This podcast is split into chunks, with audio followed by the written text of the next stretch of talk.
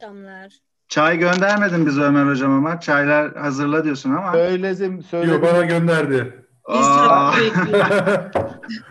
Çaycı bugün. Hocam siz hak ediyorsunuz canım şimdi konuk olarak. Evet. Değerli arkadaşlar tekrar hoş geldiniz.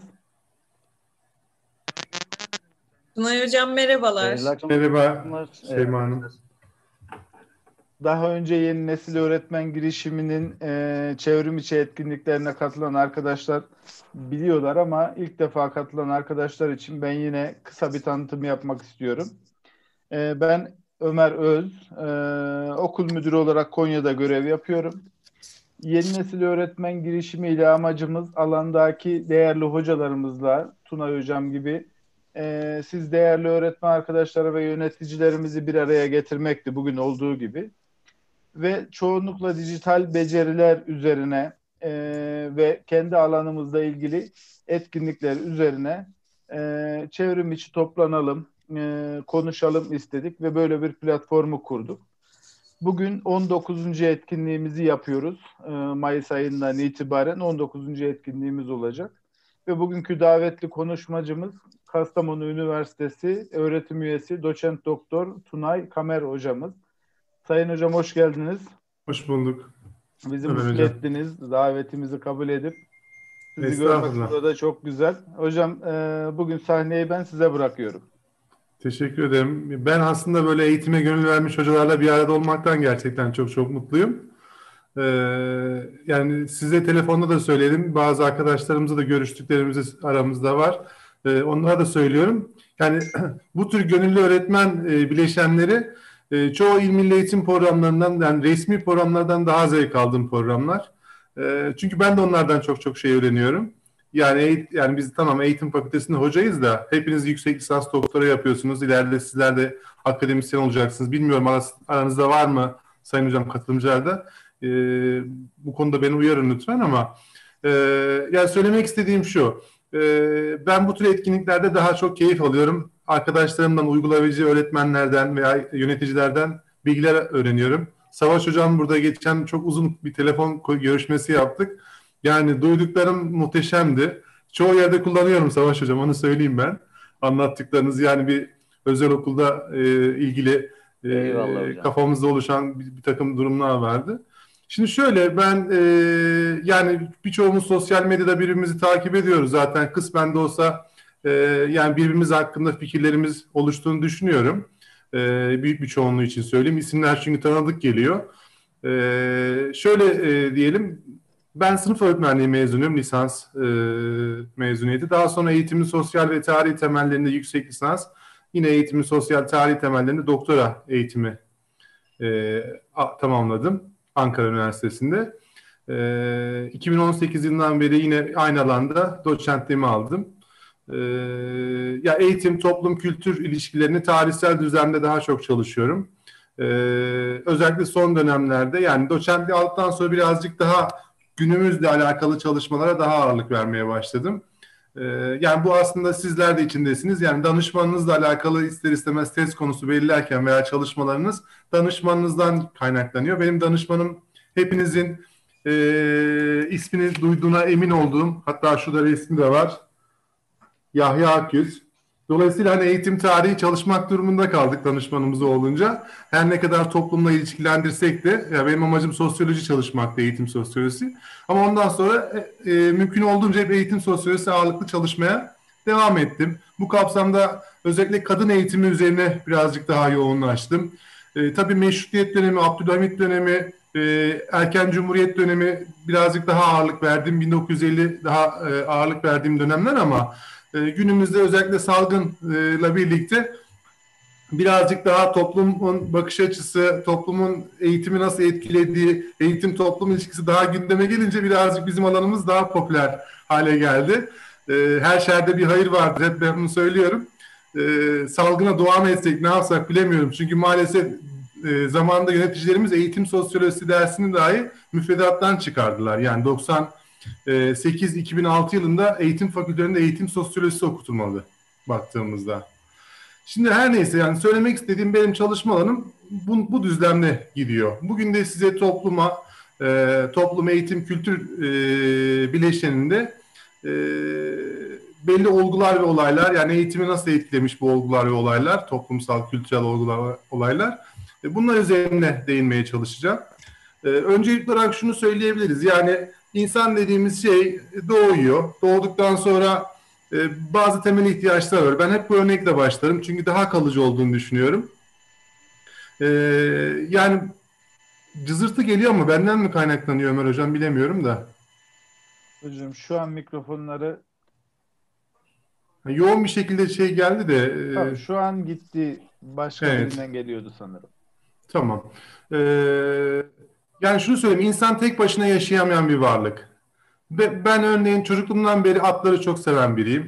Örneğin at yavrusu doğduğunda birkaç saat sonra koşmaya dahi başlıyor. Ama insana baktığımızda insanın maalesef böyle bir özelliği yok. Ee, insan annesine bağımlı bir şekilde yaşamını sürdürüyor. Belli bir yetişkin olduktan sonra dahi belli temel ihtiyaçlarını gidermek için diğer insanlardan yardım almak durumunda kalıyor. Bu kapsamda yani tek yaşayamayan bir e, varlık olarak değerlendiriyoruz insanı. E, dolayısıyla diğer insanlardan yardım alma, diğer insanlara yardım etme, E, iş bölümü dediğimiz, yardımlaşma dediğimiz kavramların açığa çıkmasına neden oluyor bu. Ve insan birlikteliği dediğimiz şeyler oluşmaya başlıyor zaman içerisinde. Toplum dediğimiz mekanizmalar. Tabii ki toplumun tanımı, insan birlikteliği demek çok basit bir tanım olur. Hatta anlamsız bir tanım olur sosyoloji açısından, ama söylemek istediğim insanlar birlikte yaşamaya mecbur durumda e, kalıyorlar bir nevi. Çünkü temel gereksinimlerini karşılamak amacıyla. Zaman içerisinde örneğin Ömer Hocam'la ben bir etkileşim içerisine giriyorum. Ee, söylediğimiz sözler, yapmış olduğumuz davranışlar, hareketler zaman içerisinde hoşumuza gitmeye başlıyor.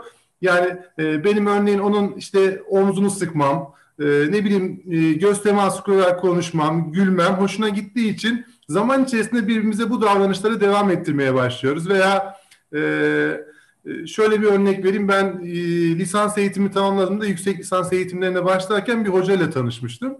Ee, belki tanıyorsunuzdur. Ee, yani ismini kullanmamda bir sakınca olduğunu düşünmüyorum.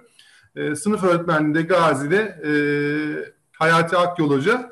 E, yani lisans öğrencisine dahi e, hocam diyerek karşılayan biri. Yani ben de örneğin farklı bir kültür oluşturmaya başladı onun sayesinde. Yani odasına girdiğimde ayağa kalkıyor bir profesör. Hiç böyle bir şey beklemiyorum. Çünkü lisans döneminde çok alışık olduğum bir dönem şey değil bu davranışlar. Bir profesör veya bir akademisyenin öğrenciye e, bu tür ilgi göstermesi e, benim çok hoşuma giderdi. Hocam derdi, e, öyle hitap eder. İsmimle hitap etmeyi sevmezdi yani. Normalde diğer özel Tunay şu öyle git şuraya git, git gel derken onun hocam demesi, ben de örneğin meslek hayatında başlamaya başladım. Yani söylemek istediğim şu. İnsanlar davranışlarını belli bir zaman içerisinde ne yapmaya başlıyorlar? Hoşuna giden davranışları tekrar etmeye başlıyorlar. Yani toplum dediğimiz mekanizmalar kendi içerisinde de bir takım davranışlar geliştirdikten sonra diğer toplumlar bunu gözlemlemeye başlıyor. Biz buna kültür diyoruz işte zaten. Kültür dediğimiz mekanizmalar toplumların e, kalıp halinde veya sürekli e, yapmış olduğu davranışlar bütünü olarak tanımladığımız bir tanım. Kültür deyince aslında baktığınızda yüz yirmi dört çeşit kültürü tanımı yapılıyor. Baktığınızda kültür çeşitli farklı disiplinlerde de kullanılan bir kavram. Ama bizim dediğimiz örf, adet, gelenek, görenek dediğimiz şeyler. Peki bu toplumun e, yani insanların bir araya gelmesiyle oluşmasıyla e, oluşmasından kaynaklanan toplumun geliştirdiği e, davranış kalıpları dediğimiz kültür. Eğitimle nasıl bir ilişkisi var? Kültürün eğitimle bir alakası var mıdır? Aslında ayrılamayan bir bütündür baktığınızda. Çünkü insanlar bu davranışları, hoşa giden davranışları e, kendisinden sonra gelen nesile aktarmak ihtiyacı duyarlar. Çünkü niye dediğimiz gibi bu hoşa giden bir davranıştır. Tüm toplum tarafından benimsenmiştir, kabullenmiştir. Dolayısıyla eğitimi biz bir araç olarak kullanmaya başlıyoruz bu süreçte. Yani hoşa giden davranışları gelecek nesillere e, hem korumak hem de aktarmak amacıyla eğitimi bir araç kullanıyoruz. Yani eğitim, toplum, e, kültür ilişkisine baktığımızda aslında bu üç mekanizma birbirinden ayrı düşünülemeyen e, unsurlardır. Hatta ben şunu örnek veririm. E, ben köyde doğmuş ve büyümüş biriyim. E, bundan da büyük mutluluk duyan biriyim. E, çünkü bana çok çok farklı bakış açıları kazandırdı. Özellikle akademik hayatımda, sosyolojiyle ilgilenmem ba- bağlamında. E, şöyle söyleyeyim, köyde örneğin, e, bu örneği de sık ben kullanırım. Üçlü saç ayağı üzerine bir şey oluşturulur. E, yani kazanlar oturur, ot, e, kazanlarda yemek pişirilir. O üç saat ayağı olur ki rahatlıkla odunlar ya da büyük meşeler rahatlıkla girsin diye. O ayağın bir tanesi olmasa o kazan ayakta duramaz. Yani e, dışarıda yapmış olduğunuz yemek tam olarak pişmez. Ben eğitim toplum kültür ilişkisine baktığımızda da üçlü saç ayağına benzetiyorum. Bir tanesi eksik olduğu takdirde e, toplumsal düzen gerçekten bozuluyor. Yani sizin kültürünüz iyi değilse eğitim sisteminiz iyi olmuyor. Eğitiminiz iyi değilse toplumunuz da iyi olmuyor. Toplum zaten iyi değilse kültür hiç iyi olmuyor. Yani üçü birbirini doğrudan ve dolaylı etkiliyor. Birinin iyi olması, diğerinin iyi olması, birinin kötü olması, diğerinin kötü olmasını beraberine getiriyor. Böyle bir ilişki var aslında baktığımızda. Şimdi e, şu soru da akla geliyor hep e, baktığımızda. E, yani toplumsal e, olaylar toplumsal değişimi etkiler mi? Veya sürekli bu kültür sabit mi kalır? E, eğitim sistemleri hep aynı olmak durumundadırlar. Yani değişim diye bir şey var mıdır? E, bunlar üzerine tartışılabilir belki. E, ya da konuşabiliriz. Konuşmamızın seyrini o kapsamda devam ettirebiliriz. Değişimler elbette vardır. Yani biz muhafazakar bir toplumuz. Hatta Türk eğitim sistemi tamamen muhafazakarlık üzerine kurgulanmıştır. Muhafazakarlık deyince genelde maalesef dindarlıkla karıştırılır. Dindarlık demek değildir. Muhafaza etmek anlamında kullanılır. Ee, yani korumak, kollamak e, anlamında e, kullanıyoruz. Yani bizim değişime karşı direnç gösterme alışkanlığımız var. Hatta bize müfredatlar bunu öğretir. Özellikle kültürel aktivite. Ama kültür değişmiyor mu? Bakın o da değişiyor. Ama biz bazen hissetmiyoruz ya da geçmişe dönüp arkaya dönüp baktığımızda birçok şeyin değiştiğini gözlemleyebiliyoruz. Artık o bizim için bir eski bir referans olmaktan başka bir şey olmuyor.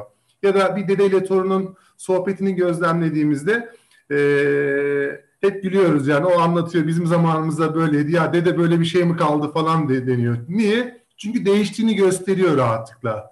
Hatta şu örneği de ben sıklıkla kullanıyorum. Çok güzel ve çarpıcı bir örnektir. Yaşadığım coğrafyayla da şu an Kastamonu'ya da alakalı. E, alakayı en sonunda kuracağım.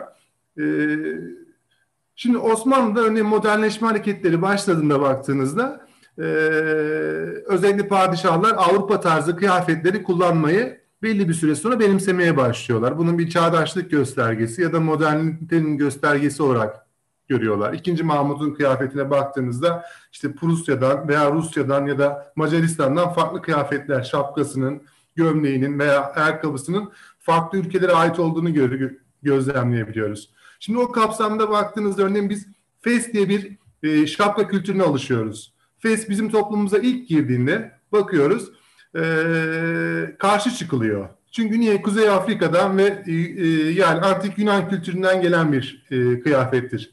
Antropolojik olarak değerlendirdiğimizde e, Türk toplumuna geldiğinde özellikle o dönemde e, ulema sınıfı dediğimiz e, aydınlar diyeyim o dönemin aydınları için dinen bunun uygun olmadığını söylüyorlar. Fes'in kesinlikle dinen bize aykırı toplumumuzun e, yozlaşacağı noktasında bir takım öngörüler ortaya atarak karşı çıkıyorlar ama zaman içerisinde öyle bir benimsiyoruz ki yani bizim şarkılarımızda Üsküdar'a giderken şarkılarında dahi yani fes e, objesi kullanılıyor veya Osmanlı deyince fesle özdeşleştiriyor. Yurt dışına gittiğinizde Osmanlı deyince akla hemen fes geliyor. Normalde bize ait bir şey değil. Ama bizde özdeşleştirilmiş. Şimdi olayın diğer tarafı biz benimsedik. E, bizden bir şey olmaya başladı. İçselleştirdik. Artık bizim ürünümüz oldu fes. Cumhuriyete geldik. Kastamonu'da şapka inkılabı gerçekleşti örneğin. bin dokuz yüz yirmi beş yılında. Şapka inkılabı gerçekleştirirken işte fötr şapka dediğimiz e, Avrupa'nın kullandığı şapka usullerine geçtik. Yani sarık veya fesin e, yerine malumunuz biliyoruz bu e, ilke ve inkılapların gerçekleştirme süreci. O dönemde de örneğin fesin bizim toplumun bir e, parçası olduğunu kesinlikle fesin bırakılmaması gerektiği konusunda örneğin birçok fetva ile karşılaşıyorsunuz o dönemde. Niye? Bizden bir şey oldu çünkü içselleştirdik. Şapkaya karşı çıkıyoruz çünkü şapka dine karşı diyorlar bu sefer. Ee, söylemek istediğim kültür zaman içerisinde aslında değişen bir obje. Veya şimdi çay ee, girdiğimizde bu muhabbeti yaptık. Çay artık bizim vazgeçilmezimiz. Ama Güney Asya'dan gelen bir kültür. Ama bize ait demleme usullerimiz var. Artık yani Türk eşittir çay deniyor. Avrupa'da bile işte bu poşet veya sallama çay dediğimiz tarzda ya da Earl Grey çaylar veriyorlar ama bizim Türk çayının yerini tutmuyor. E, çünkü kendimize has bir e, ne bileyim ince belli bardaklarda sunum yapıyoruz. Sunum usullerimiz bile farklı. Kendi özelliklerimizi yansıtıyor. Söylemek istediğim şu, örnekleri çoğaltabiliriz. E, kültür dediğimiz şey aslında e, zaman içerisinde dediğimiz gibi hoşa giden davranışların benimsenmesi, içselleştirilmesi, e, benimsenmesi ve bize ait bir duyguymuş gibi oluşturulması. Tabii bu kapsamda farklı e, kavramlar da açığa çıkıyor. Yani kültürleşme, kültürlenme gibi, işte kültürel şok gibi birçok kavramlardan burada bahsetmemiz mümkün ama Ee, şunu söyleyelim, burada eğitim ilişkisinde özellikle eğitimi, yani kültürel değişimi eğitim sağlamış. Yani az önce modernleşmeden bahsettik. Ee, şu örnek de çok çarpıcıdır. Örneğin Türk tarihi açısından baktığımızda bin altı yüz doksan dokuz Karlofça Anlaşması çok çok önemli bir anlaşma. Yani şimdi hocam e, dediniz ki antropoloji konuşacağız, sosyoloji konuşacağız, yine tarihe döndük diyeceksiniz.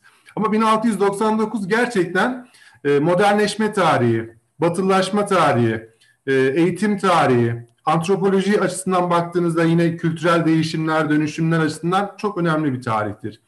E, siyasi tarih içinde keza çok önemlidir. Niye? bin altı yüz doksan dokuzda Karlofça Anlaşması diye bir şey yapılıyor. E, niye yapılıyor? Çünkü Osmanlı ilk defa bir savaş kaybediyor. E, o güne kadar girmiş olduğu tüm e, şeylerde başarı göstermiş, savaşlarda ya da seferlerde. Ama bu bir milat olarak kabul edilir. Hatta siyasi tarihçiler Osmanlı tarihini anlatırken işte kuruluş, yükselme, duraklama dönemi diye başlatır. Yani e, çünkü siyasi anlamda ilerleme e, durduğu için artık duraklama dönemi olarak isimlendiriliyor. Peki bu eğitim, kültür veya toplum ilişkisi açısından neden önemli? Çünkü biz bu olaydan sonra ne yapıyoruz?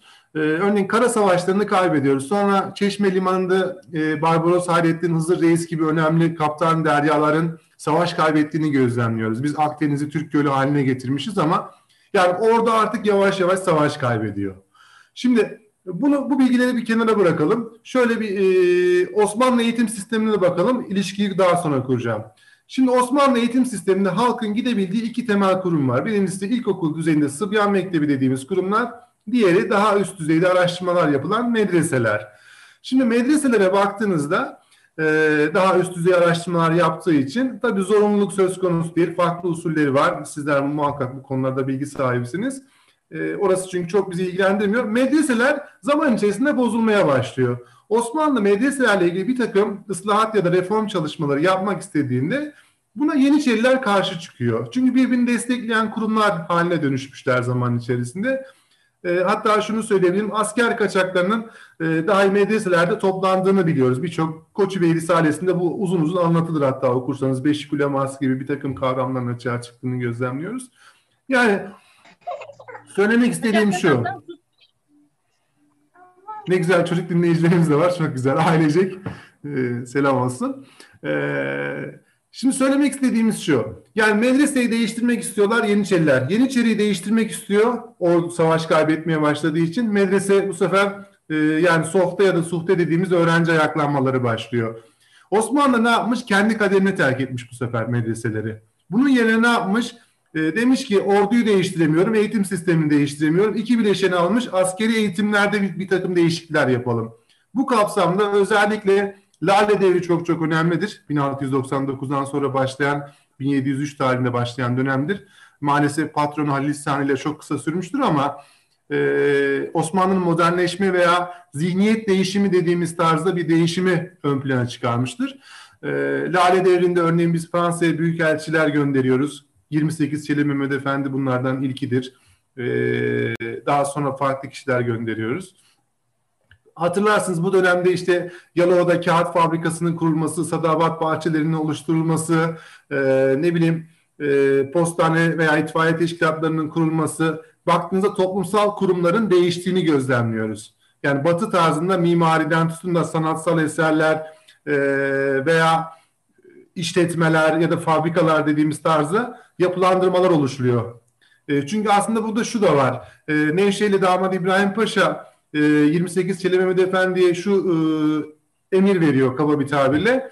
E, diyor ki gitmiş olduğunuz yerdeki tüm gözlemlerinizi mutlaka not edin.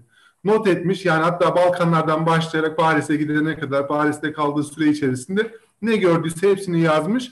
Onlar birebir uygulanmaya başlanmış. Yani Osmanlı'da bir değişim dönüşüm başlatılıyor. Şimdi buradaki ilişkileri bağlarsak yani biz Paris'ten etkilenmeye başlıyoruz. Zihniyet değişimi dediğimiz sistem. Az önceki medrese ve Yeniçeri Ocağı'nın birbirini desteklediği düşününce bu sefer ne yapmışlar? Paris'te yüzünü çeviren e, Osmanlı e, yönetimi e, Fransa'dan etkilenen bir takım kurumlar açmaya başlıyorlar. Belki isimleri birazcık Osmanlıca gelecektir e, bazı hocalarımıza. E, yani bu kapsamda işte e, Mühendishane-i Bahri Hümayun dediğimiz Deniz Harp Okulu, e, Mühendishane-i Beri Hümayun dediğimiz Kara Harp Okulu, daha sonra işte Tıphane-i Amire, Cerrahane-i Mamire dediğimiz günümüzde değişti ama ismi Gülhane Askeri Tıp Akademisi tarzında tıp e, askeri okulları, Mızıkayı Humayun Mektebi dediğimiz Mehterhane Birliği yerine açılan kurumlar, e, Mektebi Funun-i Harbiye dediğimiz işte e,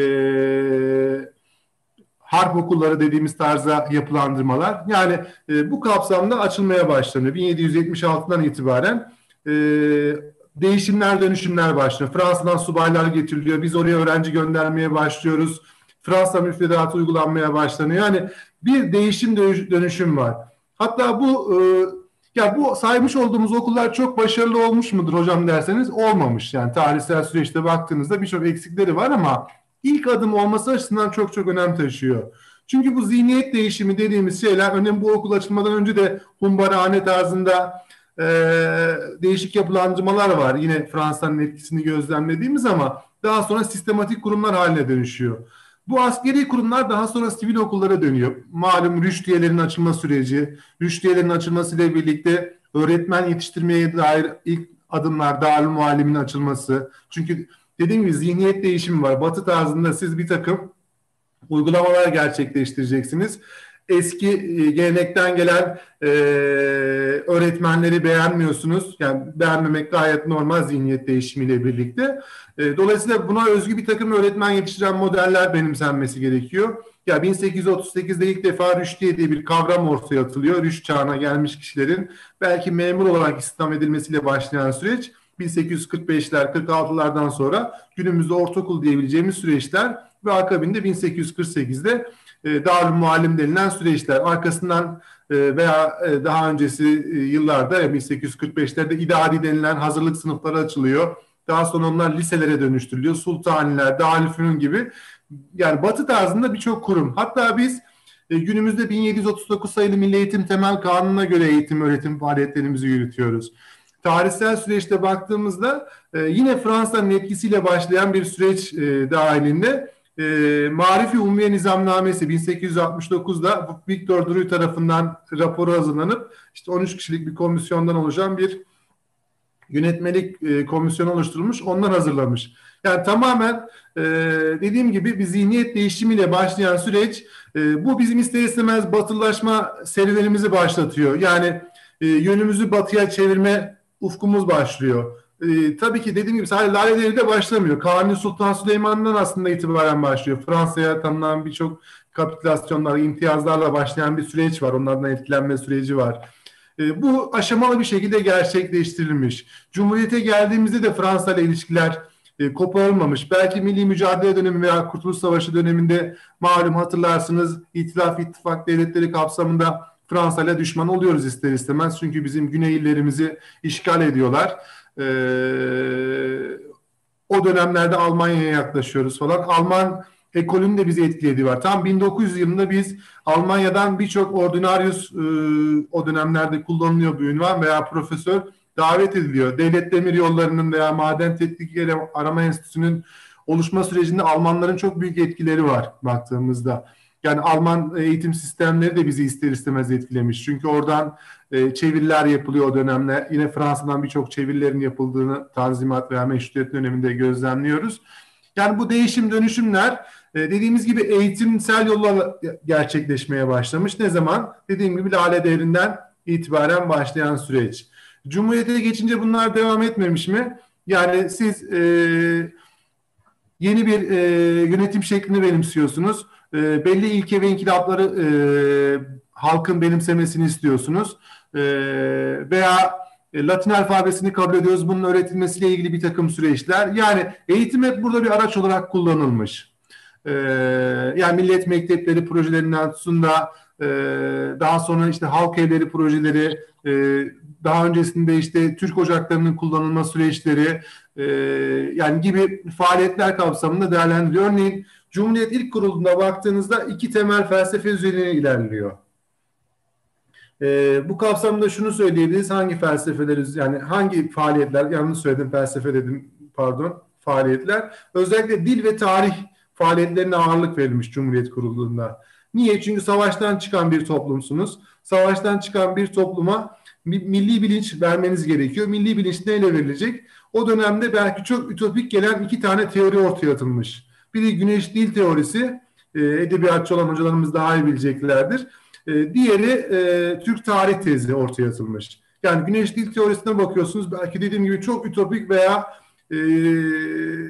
yani gerçekleşmesi veya mantığın doğru olması mümkün olmayan bir durum. Yani tüm dillerin Türkçeden doğduğunu iddia ediyor. Niye? Dediğim gibi halka milli bilinç vermek amacıyla gerçekleştirilen bir faaliyet. E, bin dokuz yüz otuz altılardan sonra zaten çok da e, sıcak bakılmıyor. Yavaş yavaş gündemden düşmeye başlıyor güneş dil teorisi. Günümüzde adı dahi anılmıyor. E, Türk tarih tezine bakıyorsunuz. Bu kapsamda birçok faaliyet var. Aslında Fransa'dan bahsettik ya, aslında burada da Türk tarih tezinin ortaya atılmasında yine bize e, dolaylı olarak Fransa'nın etkisi var. Niye?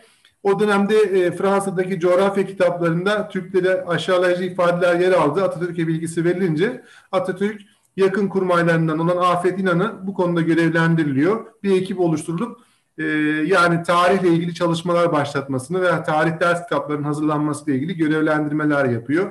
Bu kapsamda çok önemli isimler var. Daha sonra sürece dahil olan işte e, Faruk Sümerler'den tutun da Şemsettin Günaltaylar'a kadar birçok ismin o ekiplerde daha sonraki süreçlerde yer aldıklarını biliyoruz. E, bunlar önemli tarih e, eserleri yazan hocalarımız.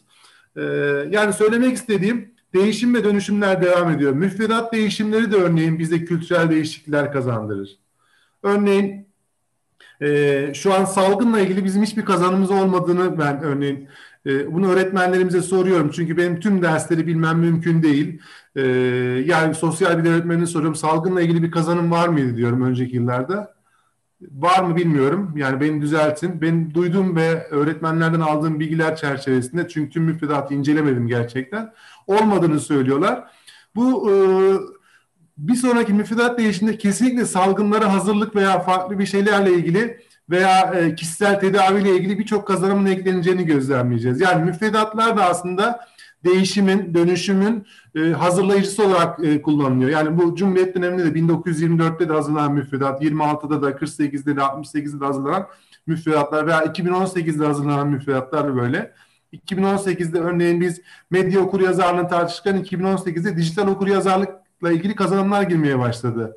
Yani günümüzde dijitalleşmeye birazcık daha ağırlık verdik ama iki bin on sekizde bu kademeli bir şekilde e, müfredata girdi. Sosyal bilgilerde bununla ilgili kazanımlar olduğunu biliyorum bizzat, çünkü ben oraya çalıştım e, dijital okuryazarlık noktasında. E, yani söylemek istediğim, değişimler zaman içerisinde müfredatlarla da gerçekleşiyor. Veya diğer açıdan baktığımızda e, Milli Eğitim Bakanları belli bir e, vizyon koymaya çalışıyorlar kendilerince. Örneğin biz e, Süleyman Demirel döneminde baktığımızda Ee, bin, bin temel eser diye bir proje başlatıyoruz. Bakın yüz temel eser değil, yüz temel eser e, Hüseyin Çelik döneminde başlatılan bir e, proje.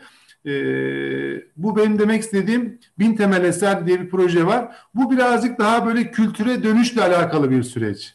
Yani kendi e, Dede Korkut hikayeleriyle başlayan bir kitap e, serisi. Hatta e, günümüzde Sayın Cumhurbaşkanı'nın e, birkaç yıl önce başlattığı bu Millet Kıraathaneleri projesi vardı. Ee, yani kıraathane okuma evi malum biliyorsunuzdur da genelde kıraathane deyince okey oynanan yerler hale geldi. Ee, bunda bin dokuz yüz seksen askeri darbesinin de etkisi var, o kıraathane kültürü. Yani en azından sokağa çıkıp e, siyasi anlamda çatışmalar olmasın diye halkı kumar oynamaya yöneltmişler. O yüzden o kıraathaneler maalesef kumarhanelere dönüşmüş. Yani onun büyük etkisi vardır kesinlikle. Ee, yani söylemek istediğim, Süleyman Demirel, Nihat Erim miydi? Nihat Erim'di galiba e, Milli Eğitim Bakanı o dönemde. Onun başlatmış olduğu projeler kapsamında bin temel eser e, basılmak isteniyor. Yani burada şöyle bir şey var. E, milli klasikler hazırlanıyor. Yani kendi Türk kültürüne ait kültürün korunması ile ilgili. Bakın değişime karşı burada direnç gösterme var. Birazcık daha içe kapanma var. Yani dünya kültürüyle tanıştırma değil. E, daha çok içe dönmeyle alakalı bir çalışma. Bu e, bakanlar değişti, birazcık askıya alınmış. Yani ite kalka diyeyim kabaca. E, yüz elli kitabanca basılmış. Yani bin temel eser maalesef e, gerçekleştirememiş. E, yani eski kitaplara baktığınızda bin temel eser serisi diye e, yani sağ veya sol üst köşede mutlaka yazıyor. E, nadir kitap nokta com'da falan baktığınızda görürsünüz veya elinizde de vardır. Bir ara Ee, bunu belli tercüman gibi gazeteler kuponla falan da veriyordu o bin temel eser serisini veya gündelik vermeye, özetini vermeye başlayan gazeteler de olmuştu. Yani söylemek istediğim böyle bir proje var. Daha sonra e, Hüseyin Çelik döneminde başlatılan özellikle yeniden yapılandırmacılığa geçmeyle birlikte süreç, işte küresel vatandaşlık, dünya vatandaşlığı, e, farklı kültürlerin öğrenilmesi, kültürleşme kavramının kullanılması ile ilgili süreçlerde de yüz temel eser hem ilk öğretim hem orta öğretim için ayrı ayrı Türk ve dünya klasiklerinden oluşan bir süreç başlatıldı. Ee, bunun daha öncesi var mıydı? Yani elbette vardı. Hasan Ali Yücel döneminde özellikle hümanizma hareketleriyle başlayan çeviri politikalarımız var bizim. Ee, o dönemde Batı klasikleri Türkçe'ye kazandırıldı. Dediğim gibi Hüseyin Çelik döneminde bu e, birazcık daha zorunlu hale getirildi diyebiliriz. E, so, malum e, o süreçte iptal edildi. E, farklı ilişkilendirmeler, herkes biliyor ne olduğunu. E, hain FETÖ deyip o kadar basitleştiriyoruz da şimdi konuşmak istemiyorum çok. E, o kadar basit bir olgu değil çünkü o da aslında sosyolojik olarak onu farklı analiz edebiliriz, e, farklı tartışabiliriz. E, yani yapılanma süreçlerini hep biliyorduk falan filan. Neyse. Eee Söylemek istediğim şu, yani tarihsel süreçte buna benzer birçok olaylar e, bizim toplumsal değişimimizi gerçekleştirmiş. Ve klasik bir söz vardır, yani değişim zaten vardır, siz engelleyemezsiniz. Sadece hissetmeden zaman içerisinde yavaş yavaş gerçekleşir. Hatta bununla ilgili meşhur felsefecilerin sözleri de vardır. İşte hani denir ya, değişmeyen tek şey değişimin kendisidir. Veya işte Heraklitos'un diyor ki aynı nehirde iki kez yıkanılmaz. Girdiğinizde o su aynı su değildir. Su akıp gitmiştir diyor. Yani değişim gerçekten var ama hissetmiyoruz. Bazen bunu dediğim gibi az önce örneklerini vermeye çalıştığım ee, sistematik bir şekilde de gerçekleştirebiliyoruz. Yani Fransız ihtilalinin gerçekleşmesi de böyle. Yani o dönemde düşünürler birçok eserler gerçekleştirmiş. Bir aydınlanma gerçekleşiyor. O aydınlanma çerçevesinde bakıyorsunuz e, aileler çocuklarını üniversiteye gönderiyor. Üniversiteye gönderince okuma, yazma veya kültür seviyesi daha da artmaya başlıyor. Artmaya başlayınca teokratik ve otokratik düzenlere karşı çıkmaya başlıyor insanlar. E, çünkü insanın e, ön plana çıkmadığı sistemleri benimsememek istiyorlar. Kendi haklarının daha çok olduğunu söylemeye getiriyorlar. Yani kastettiğimiz şeyler, bazı şeyler plansız da gerçekleşebiliyor. Bazı şeyler planlı bir şekilde gerçekleştiriliyor. Yani e, şunu da söyleyebiliriz. Birçok, yani önce yorumcu paradigma açısından değerlendirdiğinizde eğitim sosyolojisinde, yani e, veya çatışmacı yaklaşımcılar da bunu söyler. Yani eğitim e, devletin ideolojik bir aygıtı olarak değerlendiren birçok düşünür de vardır. Yani baktığınızda iyi vatandaş yetiştirmek istiyoruz. Temel mantığımız budur. Türk eğitim sistemi için söylemiyorum. Tüm eğitim sistemlerinde bu böyledir. E, yani ideal vatandaş nasıl yetiştirilir? Devletin eğitim politikacılarının koymuş olduğu kurallar çerçevesinde yetiştirilir. Bu doğru mudur? İyi bir ürün alıyor muyuz gerçekten? Ya da e, amaçlanan şey gerçekten e, sonuca ulaşmış mıdır? E, gibi soruları da beraberinde getiriyor. Yani bu tartışmalar hep olmuş. Dediğim gibi bilinçli de oluyor, kendiliğinden de gerçekleşen süreçler var ama baktığımızda toplumsal değişimler hep kültür odaklı olmuş. E, bir de şöyle bir şeyden bahsedebiliriz. Evet. İyi vatandaş, iyi insan. Evet, o dönemde Erdem Hocam gösteriyor. Ee, hatta şöyle söyleyelim, bakın aklıma geldi şimdi onu gösterince. Ee, Hasan Ali Yücel döneminde eğitim-kültür ilişkisine bakmak açısından çok güzel bir örnektir. Eğitim Bakanlığı diye bir bakanlık yok, Kültür Bakanlığı'dır. Eğitim faaliyetleri Kültür Bakanlığı kapsamında yürütülür yani. Bu çok güzel bir örnektir. Yani eğitim-kültür birbirinden ayrılamaz zaten. Gerçekten ayrılamaz baktığınızda. Ee, hatta e, bize hep eğitimin tanımı şu öğretilir. Yani hatırlarsınız eğitim fakültesinde e, Selahattin Ertürk Hoca'nın meşhur bir tanımı öğretilir. İşte bireyin e, kendi yaşantısı yoluyla istendik yönde kalıcı izi davranış değiştirme sürecine eğitim denir diye. Ama eğitim sosyologları veya eğitim antropologları ne diyor? İstendik kültürleme sürecidir. Çünkü bir kültür aktarımı vardır eğitimde. Yani şu an ben bile kendi yaşantımdan örnekler vererek veya kendi disiplinden birçok örnekler vererek size bir takım kültürler oluşmasını sağlıyorum. Bu yani şu an tabii onların türleri var, zoraki ya da gelişi güzel ya da e, istendik kültürlenme gibi e, ya da kasıtlı kültürlenme de denilebiliyor. Literatürde öyle geçiyor.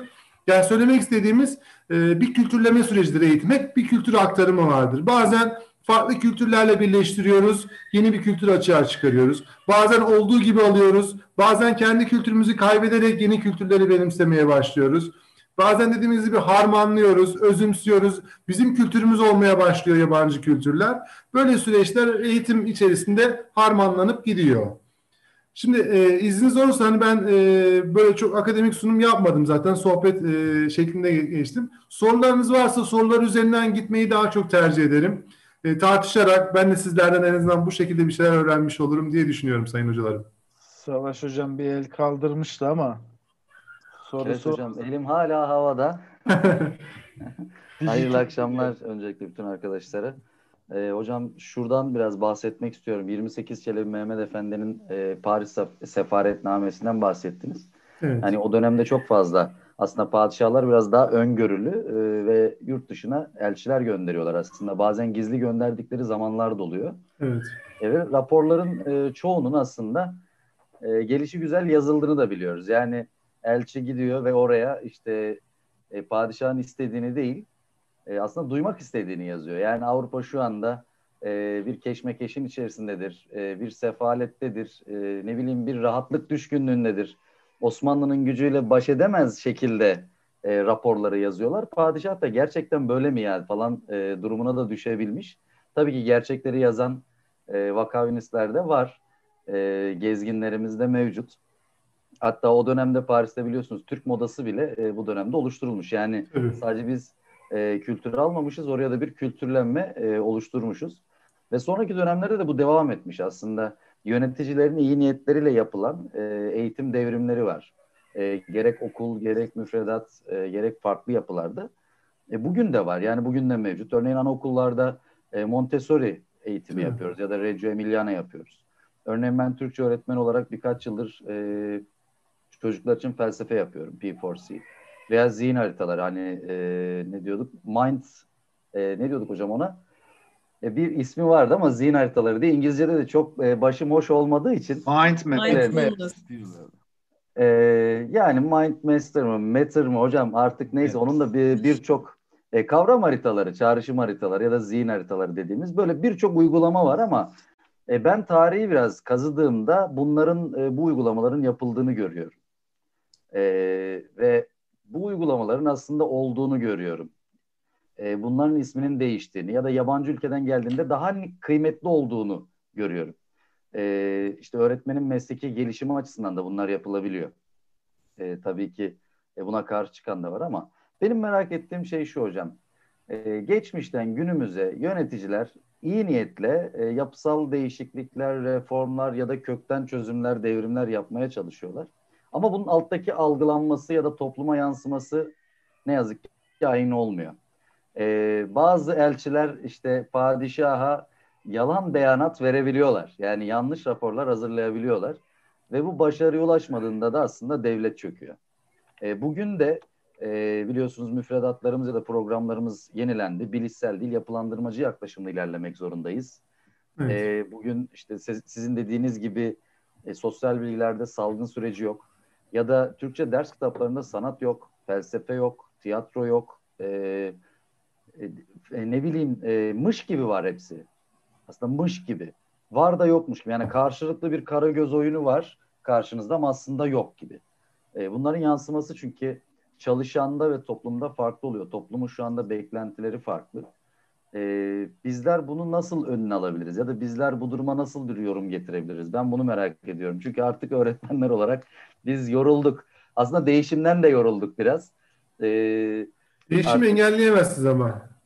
Ama değişmekten de, sürekli değiştirilmekten de yorulduk. Değiştirilmek farklı bir şey. Değiştirilmek kimse hoşlanmaz. Yani sabah kalktığınızda, yani evlisiniz, eşiniz şunu olmamış bunu değiştir demek bile homurdanıyorsunuz. Yani yok işte olmuş, ne var diyorsunuz, örnek veriyorum. Çünkü değiştirilmek ya da e, üzerinize baskı kurulmak hiç, insanın psikolojik olarak hiç kimsenin hoşuna gitmez. Ama değişim hissetmiyorsunuz. Kendinden gerçekleşiyor. Yani ee, kot evet, pantolonu, kot pantolonu... Ee, şimdi herkes kullanıyor. Veya sakal bırakma, öğretmenlerde örneğin belli sendikalar karar aldı. Ee, hepsi almadı bile. Baktınız artık yani normalleştik, yani alıştık. Hatta sakalsız öğretmen yok yani. Ömer Hocam hariç diyelim. Ben de yeni kestim hocam ya. Ya yok yani, işin şakası. Söylemek istediğim e, belli bir şey sonra alışmaya başlıyoruz. O değişimi fark etmeden aslında biz gerçekleştiriyoruz. Yani bu gözlük, telefonlarımız... Yani maddi kültür dediğimiz teknolojik aletler hayatımıza giriyor. Yani e, değiş, ister, ister istemez ona ayak uyduruyorsunuz. Fark etmiyorsunuz bile. Direnemiyoruz ama e, başarıya da ulaşamıyor gibi gözüküyor hocam. Yani şu an çünkü e, bakanlıkta birçok e, program değişti. Ben branşım açısından söyleyeyim. Yani yapılandırmacı yaklaşıma geçtik. Ama hala e, ulusal ya da uluslararası sınavlarda çocukların anlama becerilerini geliştiremiyoruz. Yani...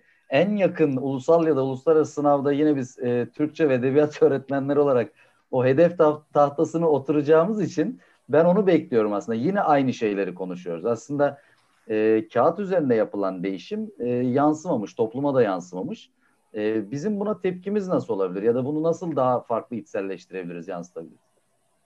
Şimdi uluslararası sınavlar zaten beş on gün sonra gündemimize tamamen girecek. T I M S açıklanacak, iki bin on dokuz verileri. Açıklanınca zaten tamamen e, biz onunla, biliyorum. Onunla yatıp kalkacağız. Yani değişimler e, geliyor. E, göreceğiz de. Şimdi şunu söylemek istiyorum. Yani e, sıkıntımız bu zaten. Bizim nüfusumuz fazla olunca sınav odaklı bir eğitim sistemi üzerine yoğunlaşıyoruz. E, dolayısıyla her şeyi ona endeksliyoruz. Yani aslında iyi bir insan yetiştirdiğinizde bundan hiçbirinin önemi kalmıyor. Yani aslında yine işlevselciliğe kadar gidiyor. Hep bizim diploma, başarı, göstergelerimiz hep bunlar olmaya başlıyor. Yani buna göre statü kazandığınız belirlendiği için aslında yine ta Ziya Gökalp'e kadar gidiyor. Yani Auguste Comte'u keşfetmeseydi ya da Emil Durkheim'i keşfetmeseydi Ziya Gökalp, aslında belki bunların hiçbirini konuşmuyor olacaktık dermişim. Hani e, söylemek istediğim, yani Emil Durkheim'le başlayan etkileşme süreçleri eğitim sistemimizi günümüze kadar etkilemiş. Yani biz bile hala eğitimler veriyoruz. Bazen öğretmen işte sizin gibi el kaldırıyor, diyor ki sonunda sertifika verecek misiniz diyor. Yani çünkü böyle bir, bizim eğitim sistemimizde böyle bir şey var. E, yani biz buna göre, veya öğrenci bu sınavda çıkacak mı diyor. Siz bir şey anlatıyorsunuz. Gerçekten yaşamsal becerileriyle alakalı çok önemli bilgiler. Bu üniversitede de oluyor. Eminim ki K on iki seviyesinde de oluyor. Yani söylemek istediğim, bizim aslında bu genlerimize, yani temellerimize işlemiş.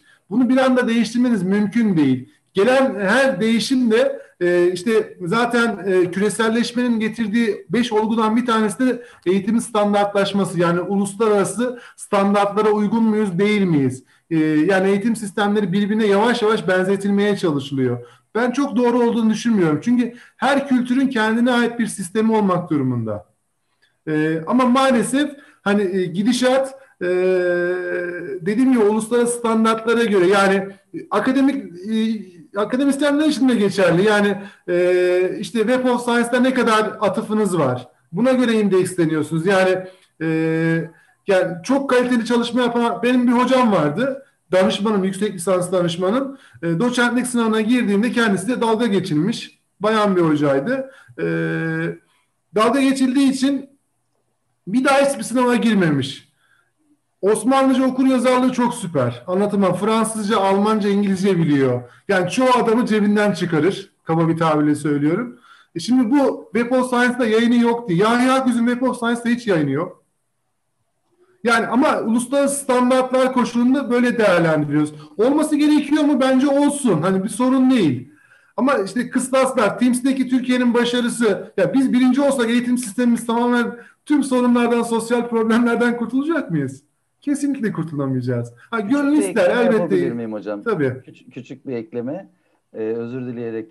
E, çünkü bunun e, kabul edilebilir aslında ve, verdiğiniz örneğe dayanarak da, çünkü görüyorum bu arada çok fazla reklamlar görüyorum Instagram'da. E, köy okulunda çalışan öğretmenimiz reklam satın alıyor ya da elli dokuz liraya sertifika dağıtıyorlar şu anda. E, mesela bizim bakanlığımız da e, biliyorsunuz bir karar aldı.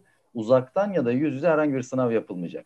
Yani buna deneme sınavı yapılmayacak anlamı, yorumu getirenler de oldu. Hiçbir şekilde sınav yapılmayacak yorumu da getirenler oldu. Ee, mesela bugün gün boyunca, daha doğrusu iki gündür e, uğraştığım bir durum var. Ee, EBA üzerinden sınav yapıyoruz. Yani okul müdürü bunu uyguluyor. Ve çocuklara dün itibariyle açıkladı. Belli ortalamaya e, erişen çocuklara başarı, üstün başarı ve madalya verecek. E, ve benim iki gündür velilerim isyan halinde. E, sürekli bu sınavlara giren, yüksek başarı elde eden çocukların velileri de dahil. Hiçbir şekilde bu imkanlara ulaşamayan velilerimiz de var. Yani neden böyle oluyor diye. Ee, aslında bizler hepimiz biliyoruz. Yani bu sınavlar evet e, yaşam amacı değil, yaşam içerisinde aşılması gereken bir engeldir. Ama bütün eğitim sistemimiz şu an buraya gidilmiş. E, ve bakanlık da yazılı olarak bildirdi halde. Biz e, dediniz ya, toplum olarak neden kabul etmiyoruz? Yani bizim Türk toplumunun sosyolojik yapısı e, neden bunu sürekli önümüze getiriyor? Yani burada... Eğitimciler olarak neden değiştiremiyoruz özellikle yetişkinleri? Ya da bizim hangi kültürümüzde var bu bağlılık da biz bu kadar e, doğruyu bilmiyoruz? Söylüyorum bak, yani. Ziya Gökalp'e kadar gidiyor diyorum. Yani Ziya Gökalp'in e, Emir Durkheim'in Türkçesidir demek e, boşuna değil. Yani işlevselcilik üzerine tamamen kurgulanmış bir eğitim sistemimiz var bizim. Yani e, hatta Ömer Hocam'la da konuşmuştuk telefonda, toplumsal talep kuramı dediğimiz, yani toplumun belli beklentilerinin gerçekleştirilmesiyle alakalı birçok sistem üzerine kurgulanıyor. Yani e, biz e, eğitim reformları gerçekleştirirken o günün koşullarında toplumsal beklenti neyse buna göre gerçekleştiriyoruz. E, yani planlamamız o değil. O günü e, Kovuşturmak mı diyeyim, pardon, yani o günü savmak anlamında, savuşturmak, e, savuşturmak anlamında e, gerçekleştirilen birçok hamleler var. Günümüz koşullarında değişim sürekli olduğu için belki birazcık mantığı da var ama yine bu bizim eğitim sistemimizin kökenleriyle tam örtüşmediği için bir takım problemlerde yaşıyoruz. Yani e, ben e, Indiana Üniversitesi'nde bulundum bir dönem. E, orada hocam dedi ki, müfredat değişimlerini nasıl gerçekleştiriyorsunuz? İşte örnek veriyoruz şu zaman, diyor ki no, no, nasıl yapıyorsunuz diyor, öğretmenleri nasıl eğitiyorsunuz, nasıl yetiştiriyorsunuz diyor. Hocam diyorum, öğretmen eğitim bitmeden yenisine geçiyoruz biz.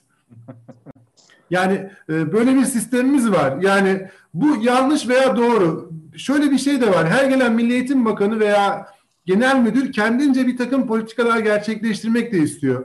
Hakkı mıdır? Belki haklıdır ama bu tüm nesli mahvediyor belli şeyler, belli politikalar. Yani devam ettirilmesi hep onunla, e, hatta şu gündeme de geldi. Bu bilim kurulu oluşturuldu ya e, koronavirüsle alakalı. Yani eğitim bilim kurulu neden yok? Benim bir hocam vardı, ismi önemli değil.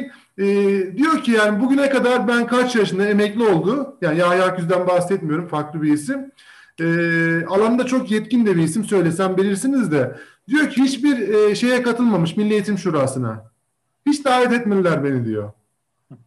Yani öğrencileri düzenliyor. Talim terbiyede öğrencileri de oluşmuş yani. Beni de hiçbir zaman çağırmadılar. Çünkü çağrılan kişileri de biliyoruz. Yani şimdi e, kendimiz, hatta e, birçok arkadaşım YÖK'te de böyle öğretmen yetiştirme e, çalıştayları ya da ne bileyim toplantılarına katılıyor, ismi her neyse. E, gidiyor. Arkadaş örneğin konuşma geçen anlattı da hatta. E, bu iki bin on sekizde bizde müfredat değişikliği oldu. Öğretmen yetiştirmeyle ilgili. Şu anda serbest bıraktılar zaten. Yeniden e, çalışmalar başladı. E, yani tam söz hakkı olacaktım. Diyor ki zamanında biz gönderip sizden diyor görüş aldık zaten. Şu an açıklamak için çağırdık demişler. Diyor ki hiçbir zaman görüşümüzü almadılar ki. O, yani, o kurulun üyesi. Beni konuşturmadılar bile diyor. Güya üyeyim diyor yani. Bu, bu tür şeyler yapılıyor, maalesef yapılıyor yani. E, çünkü ben yaptıysam en iyisidir demek, yani bizde birazcık bu e, tartışma ya da belli konuları e, fikirleşme noktasında bir takım sıkıntılar var. Aslında bu da kültürel. Yani bu da yönetim erkinden geliyor. Yani az önce anlatmış olduğumuz e, örneklerde veya sizin e, işte sefirlerin görevlendirilmesi ya da raporlarla alakalı e, eksik bile söylediniz. Hani ben çok e, akıl karıştırmamak için oralara girmedim ama e, Bizdeki reformlar, eğitim reformları, yani Tanzimat'tan günümüze başlayan kamu eğitimi düşüncesiyle birlikte hep merkezden alınmış. Yani halkın beklentisine göre değil, padişahın beklentisine göre gerçekleştirilmiş. E, veya e, o dönem için Milli Eğitim Bakanı işte Kazaskerse veya Şeyhülislam'sa onların koymuş olduğu politikalar çerçevesinde gerçekleştirilmiş bir takım reformlar. Yani halka gelene kadar zaten değişiklik, yeniden değişiklik meydana geliyor. Günümüzde de aslında öyle. Yani tam öğretmenler bir şeye alıştı diyoruz. Aktif öğrenme bir ara. Aktif öğrenme tüm eğitim sistemimizi kurtarıyordu. Ben aklınız hayaliniz gelmeyen yerlere eğitimler verdim aktif öğrenmeyle ilgili. Sonuç? Yani şu an örneğin veriyorum ya, görü, görüyoruz sosyal medyada. İnanın iki bin altı iki bin yedi yıllarında aktif öğrenme aklınıza nereye gidiyorsa Türkiye'yi gezdim, ben eğitim verdim. Ee, işte e, çoklu zeka kuramı çıktığında Türkiye kurtuluyordu ya.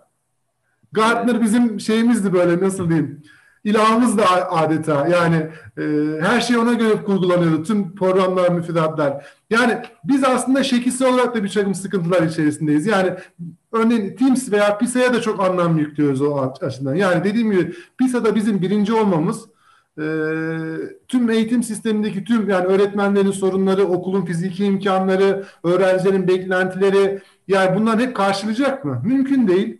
Sosyoekonomik düzeyi örneğin değiştirebilecek mi? Mümkün değil. Ee, yani gibi sıkıntılar Savaş Hocam. Hani, evet. Daha açarım da. Anladım hocam. Teşekkür ederim.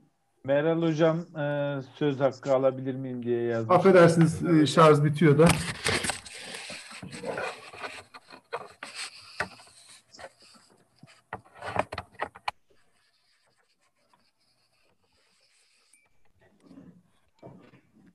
Çok pardon. Buyurun. Merhaba hocam, buyurun. Hocam, merhaba arkadaşlar. Ee, aslında benim sorularımın bir kısmını Savaş Hocam sormuş oldu. Ben de ona göre bir toparlamak istiyorum yeni soruyla birlikte. Ee, hocam evet, size katılıyorum. Şu an kameramda bir sıkıntı olduğu için tekrardan açamıyorum. Biz öğretmenler evet uzaktan eğitimi, yakından eğitimi, yüz yüze eğitimi genelde seven insanlarız. Ama nedense sizin dediğiniz gibi eğitim sonunda hep şunu soruyoruz. Sertifika alacak mıyız? Zannediyoruz ki ne, sertifika bizi farklı bir alana taşıyacak. Yani öyle bir odaklanmaya dönüştü ki bu pandemi sürecinde bu. Pandemi süreci Her... değil, özür dilerim lafınızı böldüm. Yani kusura bakmayın, adetim değildir aslında da. E, çünkü biz e, almış olduğumuz diplomalara, işlevselcilik yine Emil Durkheim'e bağlıyorum. Ee, almış olduğumuz belgelere, diplomalara göre toplumsal statü kazanıyoruz. Yani hep bize böyle alıştırılmış. Yani babam bile üniversitede okurken, çok özür dilerim hocam böldüğüm için gerçekten, e, sınıf öğretmeni olurken diyorduk işte yabancı dil belge, yabancı dilim iyi olduğunu, yani kendimce iyi, beni kurtarıyor en azından. E, bilgisayar sertifikası al diyordu. Ben e, M S DOS kursuna gittim ya o dönemde. Yani şimdi M S DOS kalmadı, Windows, yani kastettiğim öyle bir yönlendirmeler hep yapılıyor. Bu kültürel bir özelliğimizden kaynaklanıyor hocam. Buyurun, kusura bakmayın. Estağfurullah hocam, cevabını da bu şekilde almış olduk. Ee, şimdi e, şunu da so şunu sormak istiyorum ben. Bir değişimden bahsettiniz. Tarihin geçmiş kuşaklarından yeni, bizim ve bizden sonraki kuşakların bir değişim içinde olduğunu. Evet, bilimsel olarak, tarih olarak, yaşantı olarak bir değişim içindeyiz. Benim merak ettiğim şu, bu değişime ayak uydurmak için önce öğretmen mi değişmeli yoksa öğrenci mi değişmeli? Şimdi biz öğrenci yetiştireceksek eğer, ben bir değişimin bir parçası olarak kendimi görmezsem, ve bu arada ben okul öncesi öğretmeniyim hocam, evet. e, yani ben kendimi değişimin içinde bir birey ve değişime ayak uyduran bir eğitimci olarak görmedikten sonra benim yetiştirdiğim öğrenci tabii ki ne, ya da benim ailem, annem, babam, Savaş Hocama ya da herhangi bir branş öğretmenine diyecek ki ne, bu sınavlar neden yapılıyor? Çünkü sınavların işe yaramadığını zaten anne baba olarak yaşayarak görmüşüz. Birincisi, hocam bu sizin mesleğinize çok uygun bir şey. Örneğin siz sınav yapmadan çocuğun belli değerleri kazanıp kazanmadığını ölçebiliyor musunuz? Ben ölçüyorum hocam. Hayır, okul e, öncesinin e, temel mantığı odur zaten. Hani sınav yoktur veya ilkokulun belli seviyelerinde sınav yoktur. Yani nasıl ölçülüyor? Çocuğa belli kazanımlar zaten kazandığını gözlemleyebiliyorsunuz. Yani mutlaka bunu resmi olarak bir yazılı sınava veya test sınavına dökmek durumunda değilsiniz. Söylemek istediğim buydu. Buyurun. Ben ee, niye hep böyle yaptım bilmiyorum. Böldüm ama kusura bakmayın. Daha iyi oluyor hocam. Ce- sorulara cevap bulmuş oluyorum. Ee, evet, ben öğrencilerimde ölçme değerlendirme kriterlerim o davranışı günlük yaşamda ne kadar hayata uyguluyor. Benim kriterim bu. Eğer uygulayamıyorsa benim öğrencim, benim verdiğim kazanımları, o zaman ya öğretme yöntemimi değiştirmem gerekiyor ya kendimi değiştirmem gerekiyor. Öğrenciyi değil. Çünkü öğrenci zaten yeni nesilden gelmiş. Hani diyoruz ya hep yirmi birinci yüzyıl becerileri diye. Evet. Bu çocuk teknolojinin içinde yaşıyorsa, eğer bir öğretmenin, bir kızım bir oğlum var hocam, kızım üniversitede, oğlum da altıncı sınıf. Onların sınavla yaşadıklarından dolayı da biraz önce sınavı dile getirdim. Evet. Yani bizim kaç yaş grubunda olursak olsun bizim ölçme kriterimiz bence bu olmalı. Eğer yanlışsam düzeltebilirsiniz, nacizane fikrim. Çünkü bizim verdiğimiz bilgiler çocuğun günlük yaşamda ya da ileriki yaşantısında yirmi birinci yüzyılda işine yaramayacaksa, müfredatta olsa bile ben verilme taraftarı değilim. Evet, müfredatta vardır belli konular. Biz onu öğretmen kendi yaratıcılığıyla, kendi yaşam becerileriyle onu değiştirerek bence çocuğun ya da öğrencinin alacağı bir şekilde getirmeli diyorum. Birinci. İkincisi de biz öğretmenler yeni nesil öğrencileri hocam farklı yetiştirmeye çalışıyoruz. Örneğini verdim. Peki bu çocuklar ana sınıfında benden yeni nesil olarak çıkıyor. İlkokulda idealist öğretmenlerin elinden de yine kaynakları ya da yaşama uygun bir şekilde yetişerek, bilgileri alarak üniversiteye gidiyor. Peki hocam bu çocuklar üniversiteden çıktıklarında neden farklı bir kişiliğe ya da farklı bir bilgilere sahip oluyorlar? O zaman acaba bizim temel sorunumuz üniversitedeki akademik beceriler mi, akademik başarılar mı? Biz e, üniversite öğrencilerimizi, gençlerimizi üniversiteye kadar iyi bir şekilde eğitip de acaba üniversite eğitiminde mi bir sıkıntı var? Çünkü Montessori'yi uyguluyoruz. Savaş Hocam'ın dediği gibi farklı etkinlikler uyguluyoruz. İşte, işte altı şapkalı tekniğini, e, ne bileyim bir sürü sayamayacağım, ismi aklıma gelmeyen eğitim teknikleri ve yöntemleri var. Bunların hepsi üniversite hayatına kadar bir çocuğa entegre ediliyorsa, üniversitedeki verilen eğitim mi gözden geçirilmeli diye düşünüyorum. Çünkü çocuklar çıktığında hocam yine sınava odaklı, başarıya odaklı bir birey olarak çıkıyor. Kendini rahat ifade eden bir çocuk, proje tabanlı öğrenen bir çocuk, üniversiteyi bitiriyor, sadece iş bulma kaygısıyla diploma ve sertifika çoğaltmaya başlıyor. Acaba bizim sıkıntımız burada mı? Hocam tespitleriniz çok güzel ve yerinde tespitler. Yani e, örnek verdiğinizi soruyorum. Çocuğunuz hangi bölümde okuyor? Bankacılık hocam. Kendi isteyerek mi gitti? Evet, benim istemediğim bir bölümde ama kızımın bankacılığı istedi. Kendi Çünkü isteyerek olarak bir kere e, karışırız ya. Eğitimcilik ayrıdır anneciğim. Sormak istediğim o. Yani bir diğeri de şu var. Almış olduğunuz puanlara göre tercih yapıyorsunuz. Yani almış olduğunuz puanlar içerisinde size neresi uygun biraz, çünkü toplumsal baskılar da var. Üniversiteyi kazandım, kazanamadım, iş buldum, bulamadım gibi bir, bir takım toplumsal e, nasıl diyelim mahalle baskısı kavramı dediğimiz bir zaman gündemimize çok olan kavramlardan bir tanesi. Tuna ee, Hocam ben de sizin sözünüzü kesiyorum. Kızım çok yüksek puan aldı ama bankacılığı yıllardan beri. Lise bire başladı ve bankacılığı çok, çok seviyor. Güzel. Kendi çok istediği güzel. Bir meslek. İnanın çok mutlu oldum. Gerçekten hani kızınız adına inşallah istediği şeyi gerçekleştirir. Ee, yani şöyle söyleyeyim, ben sınıf öğretmenliğini örneğin birinci sınıfta bırakmayı istedim ilk başladığımda. Almış olduğunuz puana göre veya önceden tercih yapıyorsunuz. Ee, puanınız artık ona göre belli oluyor. Ona göre yerleşiyorsunuz falan filan. Yani söylemek istediğim şu. Eee... Bu sizin demiş olduğunuz bakış açısı, yani e, değişim ilköğretimden başlayarak mı, yükseköğretimden başlayarak mı? Bu Meşrutiyet döneminde de yapılıyor. Hatırlarsınız Emrullah Efendi'nin Tuğba Ağacı nazariyesi var. E, yani yine o işlevselciliğe kadar gidiyor. Ben işlevselciliğe biraz takmış durumdayım gibi algı oluşmasın lütfen. Ee, diğer açıdan da baktığınızda e, işte Satı Bey'in e, Kiraz Ağacı nazariyesi var baktığınızda. Ee, yani ilk öğretimden başlayarak sistemin, ama biz e, daha çok işte yüksek öğretimden başlayarak sistemin, yani elit bir sınıf oluşturup Yani daha iyi yetişmiş bireyler elde edelim, daha sonra alttan üste doğru gelişim sağlayalım. Biz bunu benimsemişiz. Örneğin günümüzde iki bin yirmi üç eğitim vizyonu da Tuğba Ağacı nazariyesi ile örtüşmekte. Yani biz öncelikli olarak öğretmen eğitiminin çok iyi şekilde yapılandırılmasını arzuluyoruz. Daha sonra çocuklarımızın iyi bir şekilde yetiştirilmesini istiyoruz. Ama bu noktada şu dediğiniz E, tespitler ya da görüşler önemli. Milli Eğitim Bakanlığı bu noktasında öğretmen yetiştiren eğitim fakülteleri ne kadar içli dışlılar? Bunlar tartışılabilecek konular gerçekten. E, son zamanlarda özellikle birazcık içli dışlı olunmaya başlandı. Yani önceki süreçlerde maalesef e, Öğretmen Yetiştirme Genel Müdürlüğü kesinlikle eğitim fakültelerinde işbirliği yapmıyordu. Bir takım belli yapması gereken projeler kapsamı haricinde gerçekten işbirliği yapılmadı. Daha önceki Semih Aktekin döneminde başlatıldı bu hamleler. Günümüzde Adnan Hoca döneminde devam ettiriliyor gerçekten. Yani ilişkiler. Ee, öğretmen yetiştirmeye birazcık daha önem verdik. Ha, Savaş Hocam'ın o dediği mış gibi mi yapıyoruz? Gerçekten mi yapıyoruz?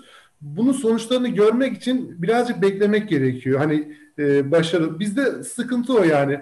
Bir öğrenci ilkokuldan girip gerçekten liseden mezun olduğunda devletin koymuş olduğu işte iyi vatandaş veya e, yetişmiş birey E, karşılıyor mu? Biz bunu ölçmeden, yani çocuk okurken birçok sistemi aynı anda değişikliğe uğradığını görüyoruz veya müfredatın aynı anda değişikliği. Yani müfredat değişebilir. Yeni kazanımla eklemek gayet doğal. Yani fen bilgisi öğretmenlerim, yani alanınıza da giriyorum, benim mazur görün. Yani gezegenlerle ilgili tartışmalar vardı. İşte gezegen dokuz tane mi, sekiz tane mi, on bir tane mi? Yok diğeri onun uydusuymuş. Yani yeni bilgiler elde edilebiliyor. Bunlar ders kitaplarına eklensin mi? Eklenebilir. Yani değişiklik olabilir mi? Elbette olabilir. Ee, ama söylemek istediğim şu. E, yani bu köklü bir değişiklik anlamına gelmesin. Yani çünkü üç dört kazanım eklenir veya çıkarılabilir. Veya belli kazanımların artık öğretilmemesi gerekiyordur. E, bunların da değiştirilebiliyor. E, ama e, sıkıntımız şu. Biz belli şeylere çok anlam yüklüyoruz. Yani değerler eğitimi dedik. Değerler eğitimi sadece bir okulda pano oluşturmak diye düşündük. Ee, yani oraya birkaç tane kavram ya da güzel söz asınca e, ya da belli Türk büyüklerinin resimlerini koyunca değerlerin kazanılacağını düşündük. Halbuki farklı bir şey değerler eğitimi. Yani bazı şeyleri biz şekilsel ya da e, dediğim gibi farklı anlamlar yükleyerek süreci tamamlamaya e, gayret gösterdik. E, bu, bu tür sıkıntılar var ama yüksek öğretimden başlayarak şu anki eğitim sistemimiz bunun üzerine kurgulanmış. Ha, diğer noktasında eee demiştik ki küreselleşmenin bir tane e, etkilerinden bir tanesi de örneğin e, az önce söyledik Savaş Hocam'la konuşurken de galiba eğitimin standartlaştırılması. Bunlardan biri de örneğin küreselleşmenin etkilerinden bir tanesi de yüksek öğretimin olgusunun fazlası. Bilgi ekonomisi diye bir kavram çıktı. Yani e, üniversite sayısı ne kadar çok olursa bilginin o kadar çok üretilebileceği düşüncesi var. Belki günümüzde veya ülkemizde bu birazcık daha ekonomik kaygılarla, yani o bölgenin nüfusunun veya sosyoekonomik düzeyin birazcık daha artması için her ilde bir üniversite açıldı. Bu eleştiriliyor, eleştirilmiyor. Farklı tartışma konuları.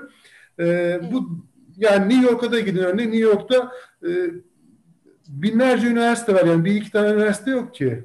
E, yani üniversitenin çok olması demek kötü bir şey değil ama bizde her bölümün her yere açılmasında bir takım sıkıntılar var. Yani belki üniversite okumak isteyen öğrencilerin eskiden, çünkü o da var. Hani alışkanlıklar var diyoruz ya. Üniversiteyi bitiren kişi mutlaka eskiden öğretmen oluyordu. Yani hiçbir şey olamıyorsa öğretmen oluyordu. Ve meslek, mesleğimizi böyle ayaklar altına alınan bir takım uygulamalar yapıldı. doksan yedi, doksan sekiz, doksan altı yıllarında malum.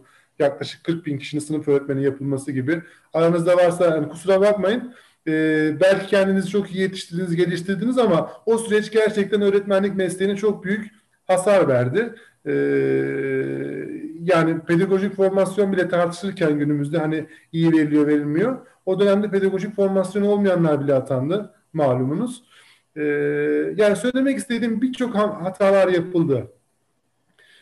İnşallah iyi olacak, yani bizler de elimizden geldiğince iyi yapmaya çalışıyoruz.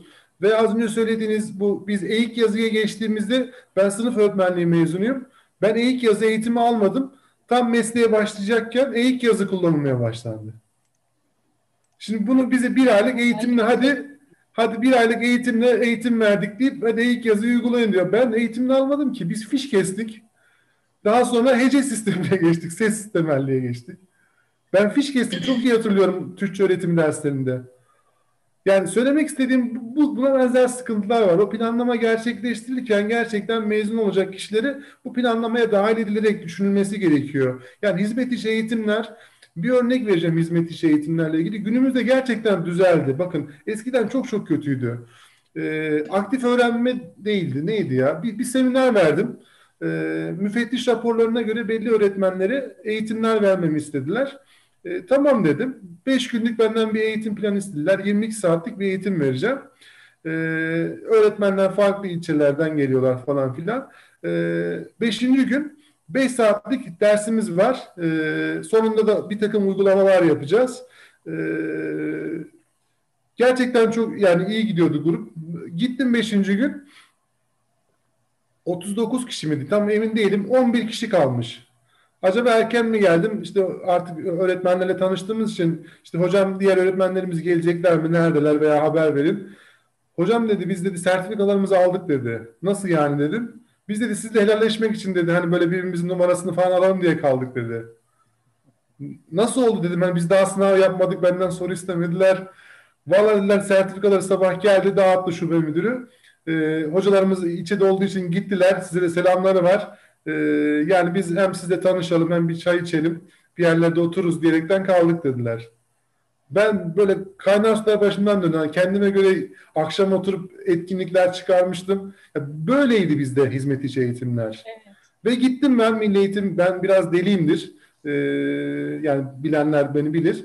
Ee, tartıştım. Çok büyük, beni, madem dedim mış gibi yapıyorsunuz, beni niye çağırıyorsunuz? Yani kendi aranızda halledin. Hocam size dedi paranızı yatıracağız yirmi iki. Dedim paranızı da sizin olsun. Evet sizin olsun. Vallahi iade ettim. Tekrar gönderdim biliyor musunuz? Banka üzerinden tekrar kabul olmamış bir şeyler oldu. Onunla uğraştım da o, o dönemde. Hiç unutmuyorum ya, çok zoruma gitmişti. Hatta e, bir iki yıl gitmedim ben eğitimlerine. Arıyorlar gitmiyorum. Milli Eğitim Müdürü falan değiştiğinde aradılar yani hocam niye böyle bir tavrınız var? Anlattım. İşte onlar adına özür dileriz. Bundan sonra öyle olmayacak. Ondan sonra karşılaşmadım. Allah var hani kendi adıma, ama bazen yani eşim de öğretmen anlatıyor. Ee, şeye çok kızıyorum bir de. Sene iki bin dokuz olabilir. Ee, ne anlatıyoruz tam bilmiyorum. Üç okula topladılar tüm öğretmenleri. Kastamonu'da olanlar var mı aramızda bilmiyorum da. Ee, Fen Lisesi binasında bir yerde böyle kalabalık işte amfisi ya da nasıl diyeyim konferans salonu yerlerde eğitim veriyorlar. Öğretmenleri üçe ayırdılar. Ee, bende de üniversitenin konferans salonu denk geldi. Bir gittim ki vali, belediye başkanı, milletvekili e, protokol yapıyoruz. Ya dedim ki yani şimdi öğleden önceki tüm oturum protokol konuşmalarına gitti. Öğleden sonra beni konuşturdular. Güya beş saatlik altı saatlik eğitim verdik. Yani bizde bu tür sıkıntılar var. Yani orada milletvekili konusu öğretmene ne olacak? Yani belediye başkanı konusunda ne olacak? Ya da İl Milli Eğitim Müdürü konusunda gerçekten ne olacak? Yani diğer zamanlarda toplayın. Farklı şeyler de var. Yani bir sürü örnek anlatırım da e, maalesef o mış gibi yani Doğancıoğlu'nun tespiti çok güzel aslında. O kitabı da tavsiye ederim. Gerçekten müthiş, müthiş bir kitap. Evet. E, böyle uygulamalar oldu. Yani şimdi de oluyor mudur? Oluyordur yani yerel anlamda yapılan yerler vardır. Ee, hep şunu söylüyorum, öğretmenler bu süreçte gerçekten sadece salgın için söylemiyorum, eğitim öğretim uygulamalarını gerçekleştirirken yani Milli Eğitim Bakanlığı bir tane bir emir veriyor, genelgedir, farklı bir uygulamadır, yönetmeliktir, bir şey değişiyor ya da bir yazı geliyor diyor ki bu tür uygulama gerçekleştirecekler. Bu İl Milli Eğitim Müdürlüğü'ne geliyor. Ben bunu hep söylerim. İki tane madde oluşuyorsa İl Milli Eğitim Müdürü iki tane kendi ekliyor. Okul müdürlerine gelene kadar okul müdürleri de üç dört tane ekliyor. O iki madde oluyor on madde. Öğretmen diyor ki bunları gerçekleştirin. Öğretmen diyor ki hocam yani gelen yazıda bunlar yazmıyor. Hayır diyor, bize söylediler bunları yapacaksınız. Yani öğretmenin kendi işini yapmasına imkan dahi verilmiyor bazı süreçlerde. Bu aslında yönetimsel beceriksizlik diyorum. Yani literatürde böyle bir kavram var mı? Ben eğitim yönetimcisi değilim ama e, bence bundan kaynaklanan bir şey. Yani kendi erkini, gücünü göstermek adına e, farklı farklı kurallar uyguluyorlar. Biz böyle anladık diye sonra yorumluyorlar. E, bu tür sıkıntılar var. Ve hep şunu söylüyorum. E, gerçekten bunu ben her yerde kullanırım. Başkaları da kullanıyor, canları sağ olsun. Belki ben başkasından duydum ama emin değilim. Öğretmenler diyorum ki hep ikiye ayrılıyor. Bir atanmış öğretmenler, ikincisi adanmış öğretmenler. Türk eğitim sisteminde gerçekten adanmış öğretmenler sayesinde yürüyor. Yani sistemin eksikleri tamamen öğretmenler üzerine bırakılıyor. Yani öğretmenler, e, hatta Ziya öğretmenin de, yani Ziya Selçuk'un da güzel bir sözü var. Bırakın öğretmenler öğretmenliğini yapsın diyor. Yani artık onlara karışmayın. Yani aslında öğretmeni öğretmene bıraksa öğretmenler mesleğini gerçekten çok güzel yapıyorlar zaten. Ama e, işte bir takım sıkıntılar, özellikle bu salgın sürecinde zaten sınıf mahremiyeti diye bir şey kalmadı. Yani veliler öğrencisinin yanında oturuyor, öğretmen ne anladı, hepsini kaydediyor, bilmem ne yapıyor, videosunu çekiyor. Ee, bir sürü sıkıntılarla rağmen öğretmen gene elinden geldiği her türlü özveri yapıyor. Bakın değişimi artık nereye kadar diyoruz, bıktız diyoruz ya. Bu süreçte öğretmenler sürekli ders programı değiştirdi ya. Bir sabah aldılar, bir akşam aldılar. Yani ama mecburuz, yapabileceğimiz bir şey var mı yani? İstemesek de hani... Kendimiz e, gerçekleştirsek bu kadar zorumuza gitmiyor hani, ama bazen işte dışsal baskılarla veya salgından kaynaklanan veya işte e, bir takım kısıtlamalardan kaynaklanan değişimler gerçekleşebiliyor. Zaten kısıtlamalardan bıkmışız, bir de bunun üzerine bunlar gelir, psikolojimiz daha da alt üst oluyor. Üstüne veli, biz de veliyiz örneğin. Bakın bir öğretmen anlatıyor geçen bir yine böyle Zoom'la yapılan bir toplantıda e, çocuğunun öğretmenini eleştiriyor. Ama böyle çok ateşli ateşli dinledim dinledim. Sayın hocam dedim, siz e, mesleğiniz neydi dedim. Öğretmenim dedi. Hı. Veli dedim, sizi böyle eleştirsem ne dersiniz? Veli benim bu şekilde eleştiremez dedi. Bakın hocam dedim, size yapılmasını istemediğiniz şeyi başkasına yapmayın. Yani sıkıntımız bu. Aslında rollerimizi bazen de karıştırıyoruz. Yani e, her şeyi eleştirmek çok kolay. Özellikle eğitimi eleştirmek çok kolay. Eğitim noktasında zaten herkesin mutlaka bilgisi var. Her şeyi biliyoruz. Yani öğretmenleri bırakırsak zaten yani sorun çözülüyor. Ee, hatta şu, şu da var. Bu aktif öğrenme seminerlerinde e, ondan bahsettiğim için aklıma geldi. Emekliliğe gelmiş bir öğretmen vardı. Ee, diyordu ki hocam siz bunları hep yeni yeni anlatıyorsunuz. Ben yıllardır bunu uyguluyorum dedi. Dedim ki bu yeni çıktı ama biz yani yeni çıktı diye anlatıyoruz. Yani çıkardım kürsüye. Ee, işte tam hatırlamıyorum ama örnekleri. Ee, işte, hocam dedim şunu nasıl anlatıyorsun? Ben böyle anlatmayı düşünüyorum. Önce fikirleştik, sonra tüm herkese, salondaki herkese anlatmaya başladı. Gerçekten uyguluyormuş. Yani yeni bir kuram olarak ortaya attığımız şeyi o öğretmen, yani belki geleneksel bir öğretmen diyebileceğimiz bir öğretmen ee, ama gerçekten uyguluyormuş yani. Ya bunu yapan öğretmenlerimiz yok mu? Gerçekten var. O sistemin eksiklerini e, onlar gideriyor zaten. O adanmış öğretmenler gideriyor. Ve ben şunu iddia ediyorum, hatta yüzde doksan dokuzu Türk eğitim sisteminin gerçekten adanmışlıkla üzerine kurgulu. O yüzden zaten bu eksiklerimiz hissedilmeden gidiyor. Yani yöneticilerimiz de diyor ki eksik yok. O eksikler de yüzde bir eksikler de o yöneticilerin iş, iş bilmemezliğinden kaynaklanıyor. Yani çünkü öğretmeni yanlış yönlendiriyorlar ya da baskı kuruyorlar. Öğretmenin işte tükenmişlik sendromu moda değil şu an günümüzde, gerçekten de var.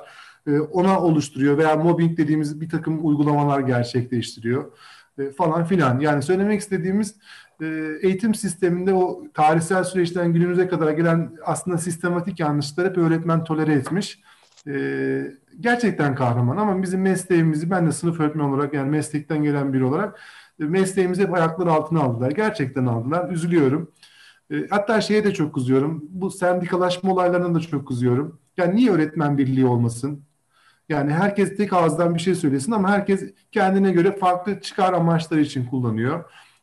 Ya bir şey de demiyorum, belki yani toplumun gereğidir. Yani dernekleşme, sendikalaşma e, normal bir süreçtir, bilemiyorum ama söylemek istediğim ağız birliği ve üzülüyorum yani yirmi dört Kasım'ı yani yeni geçtik, daha iki hafta olmadı. Her yirmi dört Kasım'da öğretmen maaşlarının tartışılması. Gerçekten üzülüyorum. Hani hak ettiği yerde mi? Elbette değil. Ya bunu çözemez miyiz? Çözülür. Zor bir şey de değil. Yani her şeye bir anda zamlar yapılırken buna da yapılabilir. Öğretmenin özlük hakları ile ilgili yani her seferinde bir öğretmen meslek kanunu her gelen bakan diline doluyor. Yani ya Ziya öğretmen bizim de öğretmen hocamız. Yani ama eksikleri varsa ben bunu yüzüne de söylerim. Rapor da hazırlıyorum zaman zaman, istiyorlar Milli Eğitim Bakanlığı'ndan. Gönderiyorum da. Ee, yani bunları söylemek gerekiyor gerçekten. Çünkü mesleğimize bizler sahip çıkacağız. Başkası değil ki. Evet. Ben hocam, konuşurum e, hocam evet. Ben sözünüzü kesmiş gibi olmayayım. Şeyma Hoca söz hakkı istemişti. Şeyma Hocam buyurun. Hocalarım merhabalar, iyi akşamlar. Tunay Hocam teşekkür ederim. Siz hatırlamıyorsunuzdur. Kastamonu Üniversitesi mezunuyum. Okul öncesi öğretmenliğim. Ee, özür dilerim on sekiz... ya gerçekten. Evet. Kaç mezunusunuz? Ee, on sekiz. Ya evet. Çok dinlemiyordum herhalde dersleri biraz ama o örnekleri, şapka örneği falan hatırlıyorum. Yani onlar hep aklımda kalmış. Ee, sohbetinizi unutmadım. Yoksa derslere giriyorduk tabii. Vizeden zayıf alınca. Çok özür dilerim. Bir şey söyleyeceğim. Ben e, yani kendimi anlatmayı çok seven bir değilim de evet. iki bin on üçten itibaren iki bin on dokuzun sonuna kadar altı buçuk yıl rektör danışmanlığı yaptım. Evet. E, çok ee, az zaten. Dolayısıyla tam derslere yani herkes yani işte hani ders ücreti muhabbeti yapıldı ya az önce. Ders almak için tartışırken ben ders almamak için tartışırdım. Çünkü giremiyordum derslere.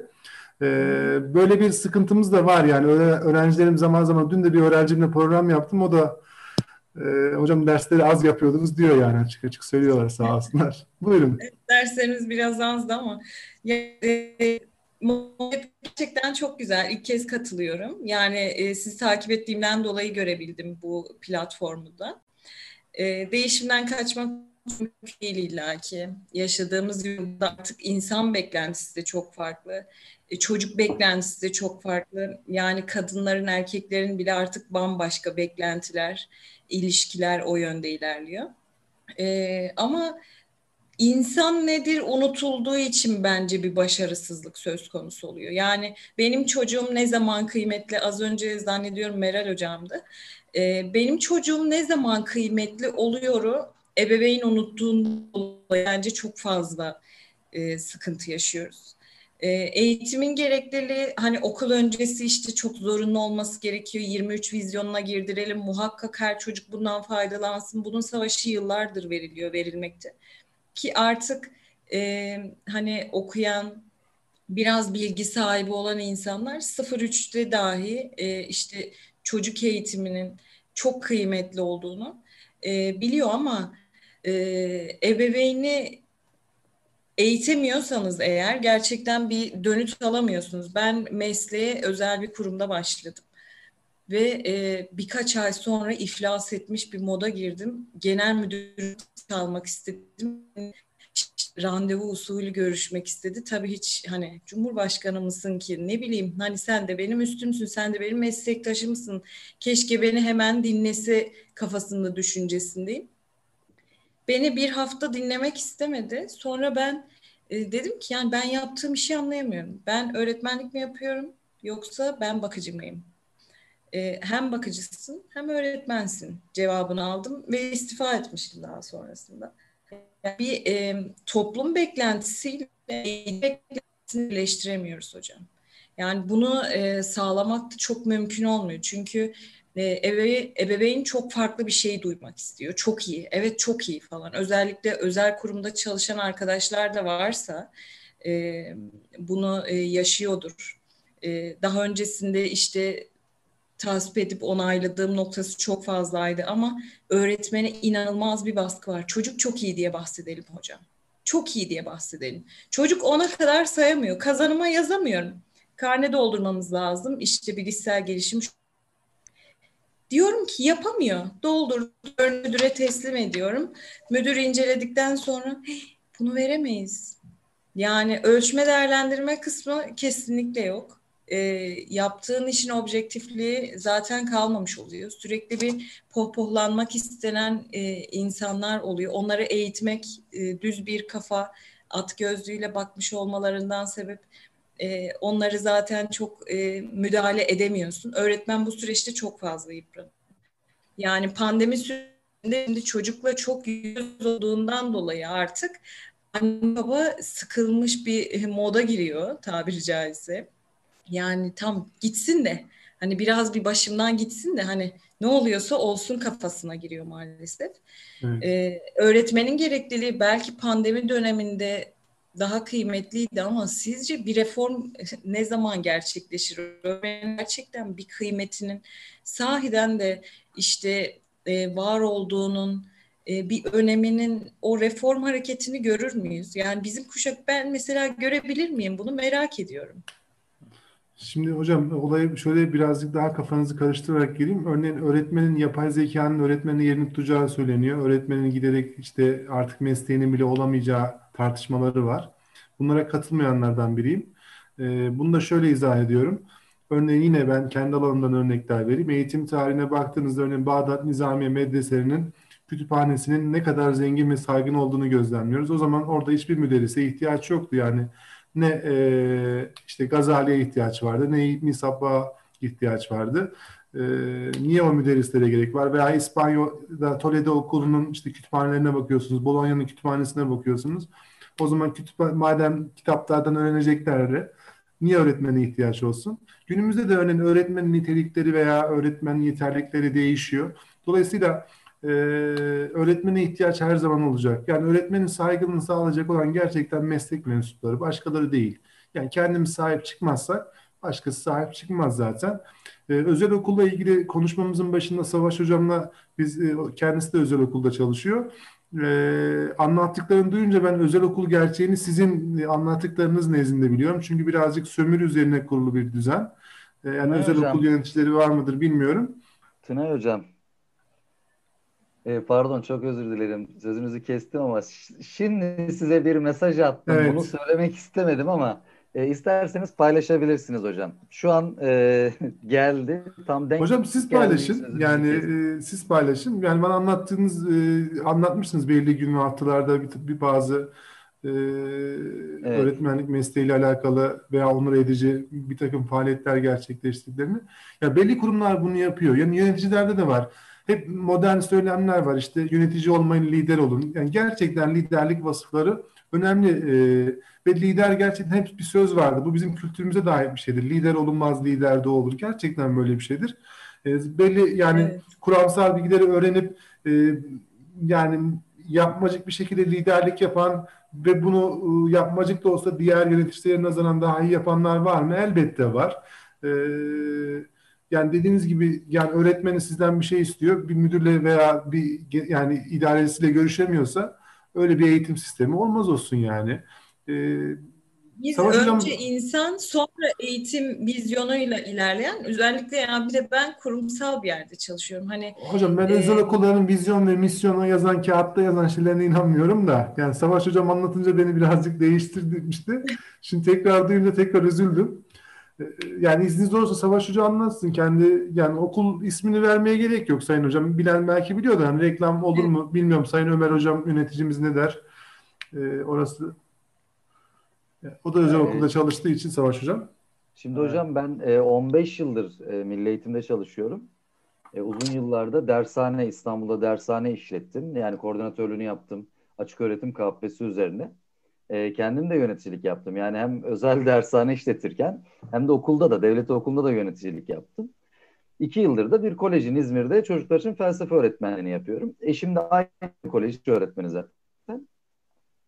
E, ben şey diye düşünüyorum, yani üç beş kuramızı kazanırız diye. Ama iki yıldır öğrendiklerimi görünce e, yani benden üstte para isteseler ben vereceğim. Çünkü böyle bir hizmet içi eğitimi e, ben almadım. Evet, çok beni geliştiren, E, çocuklar için felsefeden zihin haritalarına, yaratıcı drama, yazma, hani birçok eğitimi ben kendim cebimden ücret karşılayarak bunları aldım. E, Tuna Hocam anlattı zaten, hizmet içi eğitimleri ben e, her yıl beş tanesini tamamlayan bir insanım. Ama çok slide dinledim diyeyim. Yani e, devlette çalışan arkadaşlar bilir, slide dinlemekte üstüme yoktur. Ama bu okula başladığımda e, gerçek mesleki eğitimlerin çok aktif ve öğretmenin ihtiyacına yönelik olduğunu gördüm. Yani öğretmene soruyorlar.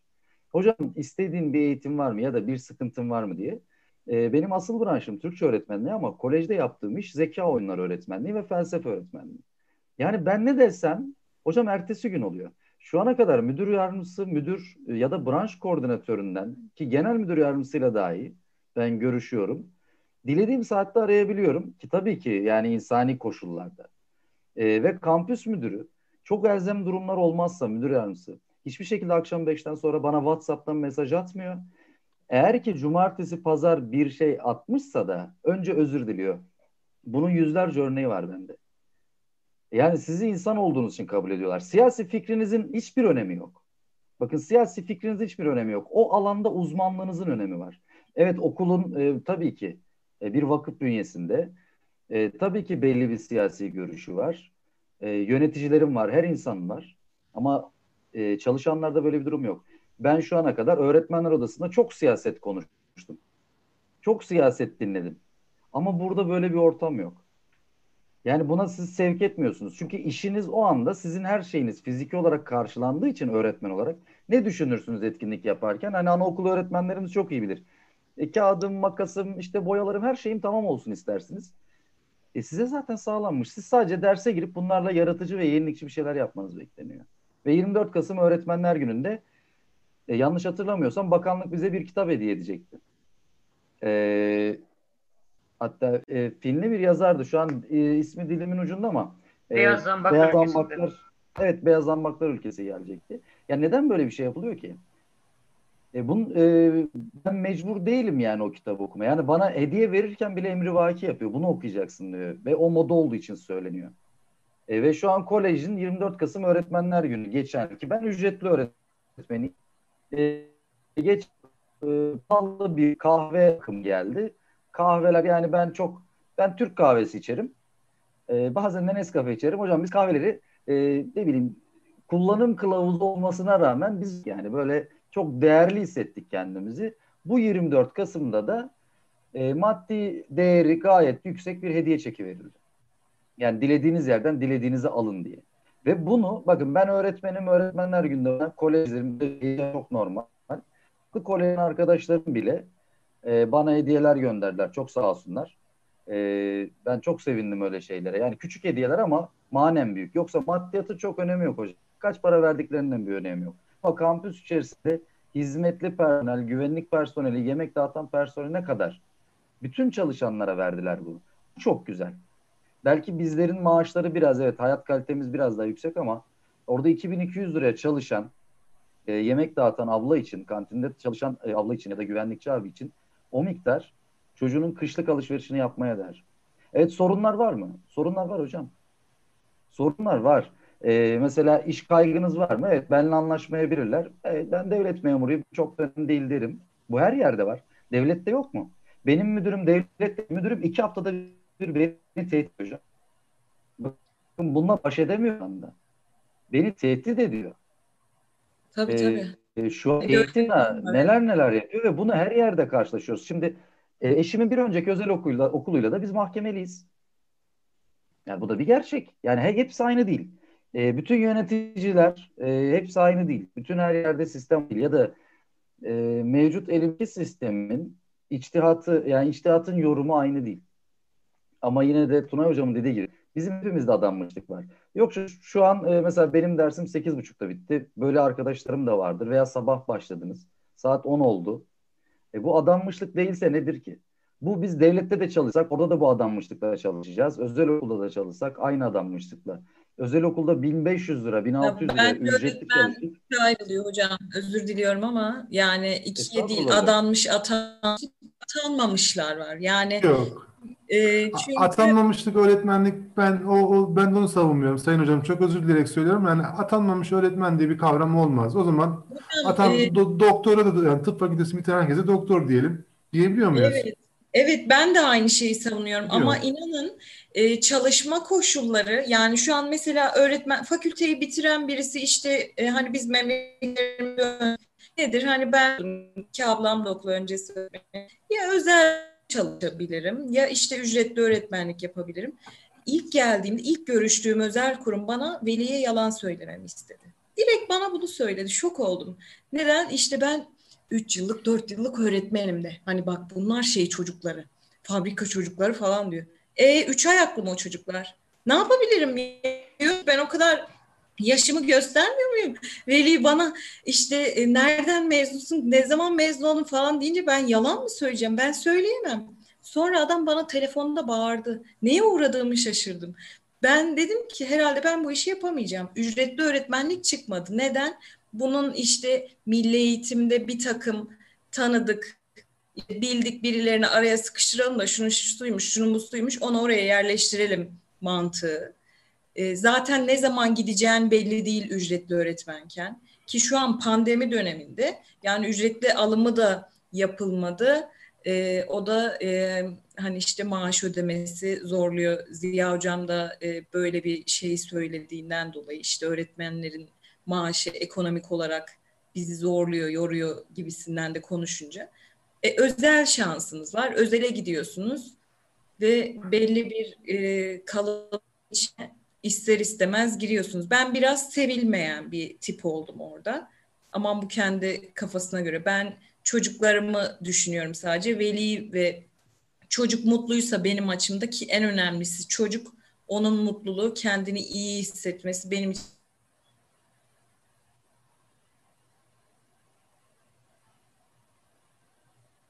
Tabii ki sözleşmenin yenileneceği zamana e, bir şey, ne yaparım?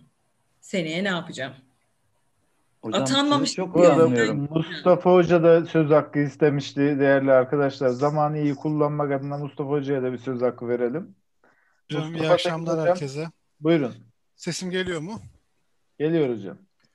Hocam benim e, buraya katılmaktaki e, amacım, ki dün de e, benim ilçemde Bahçelievler'deydiniz Sayın Hocam, Tunay Hocam. Evet. E, burada da görüşeceğiz diye ben işin doğrusu ona katılmadım. Burada e, o konu daha farklıydı ama. Evet, o konu farklıydı. Burada da e, gelecek, eğitimin geleceğiyle alakalı konuşuruz. Çünkü benim e, pandeminin başladığından beri yoğun olarak üzerinde düşündüğüm ve işin içinden bir türlü çıkamadığım ve gördüğüm kadarıyla da eğitim üzerine çalışan E, yabancı ülkelerdeki ya da Türkiye'deki eğitimcilerin de e, bir şekilde işin içinden çıkmakta zorluk çektiği, emin olamadıkları bir sürecin içerisindeyiz. Yani bundan sonra ne olacak? Pandemi bittikten sonra ne olacak? Eğitim nereye evrilecek?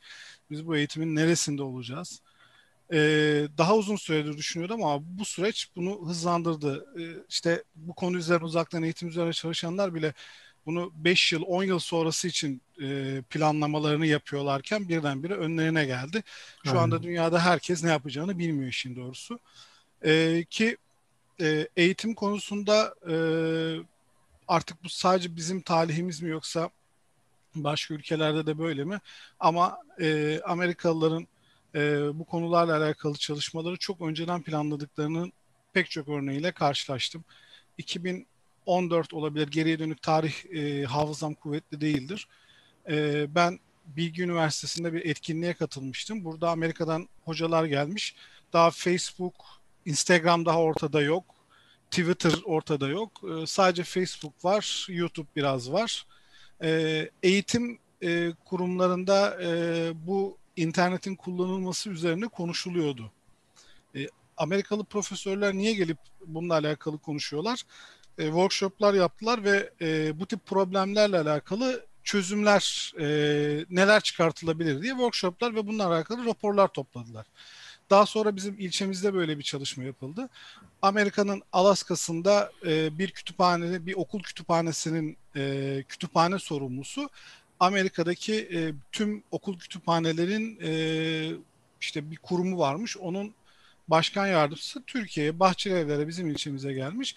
Buna benzer bir çalışma yapmıştı. O zaman düşündüm, niye böyle bir şey yaptılar? Yani zaten bu tip konularda ileride değiller mi? Aslında çözüm her yerde arıyorlar. Şunun bilincindeler. Ee, en sonunda e, yetiştireceğiniz insan e, üniversiteyi bitirdikten sonra dünya vatandaşı olmak durumunda. Çünkü hani küreselleşen doksanlarda vardı ya, bir küreselleşen dünya şeyi vardı. Şu anda onun içerisindeyiz. Ee, şu anda e, işiniz, Türkiye'de çalışıyor olabilirsiniz ama Amerikalı bir şirkete çalışabiliyorsunuz. Ee, ya da dünyanın e, her yerinde, nereye giderseniz gidin, üç aşağı beş yukarı pek çok konuda sizden benzer şeyler, ki bunu da az önce de belirttiniz.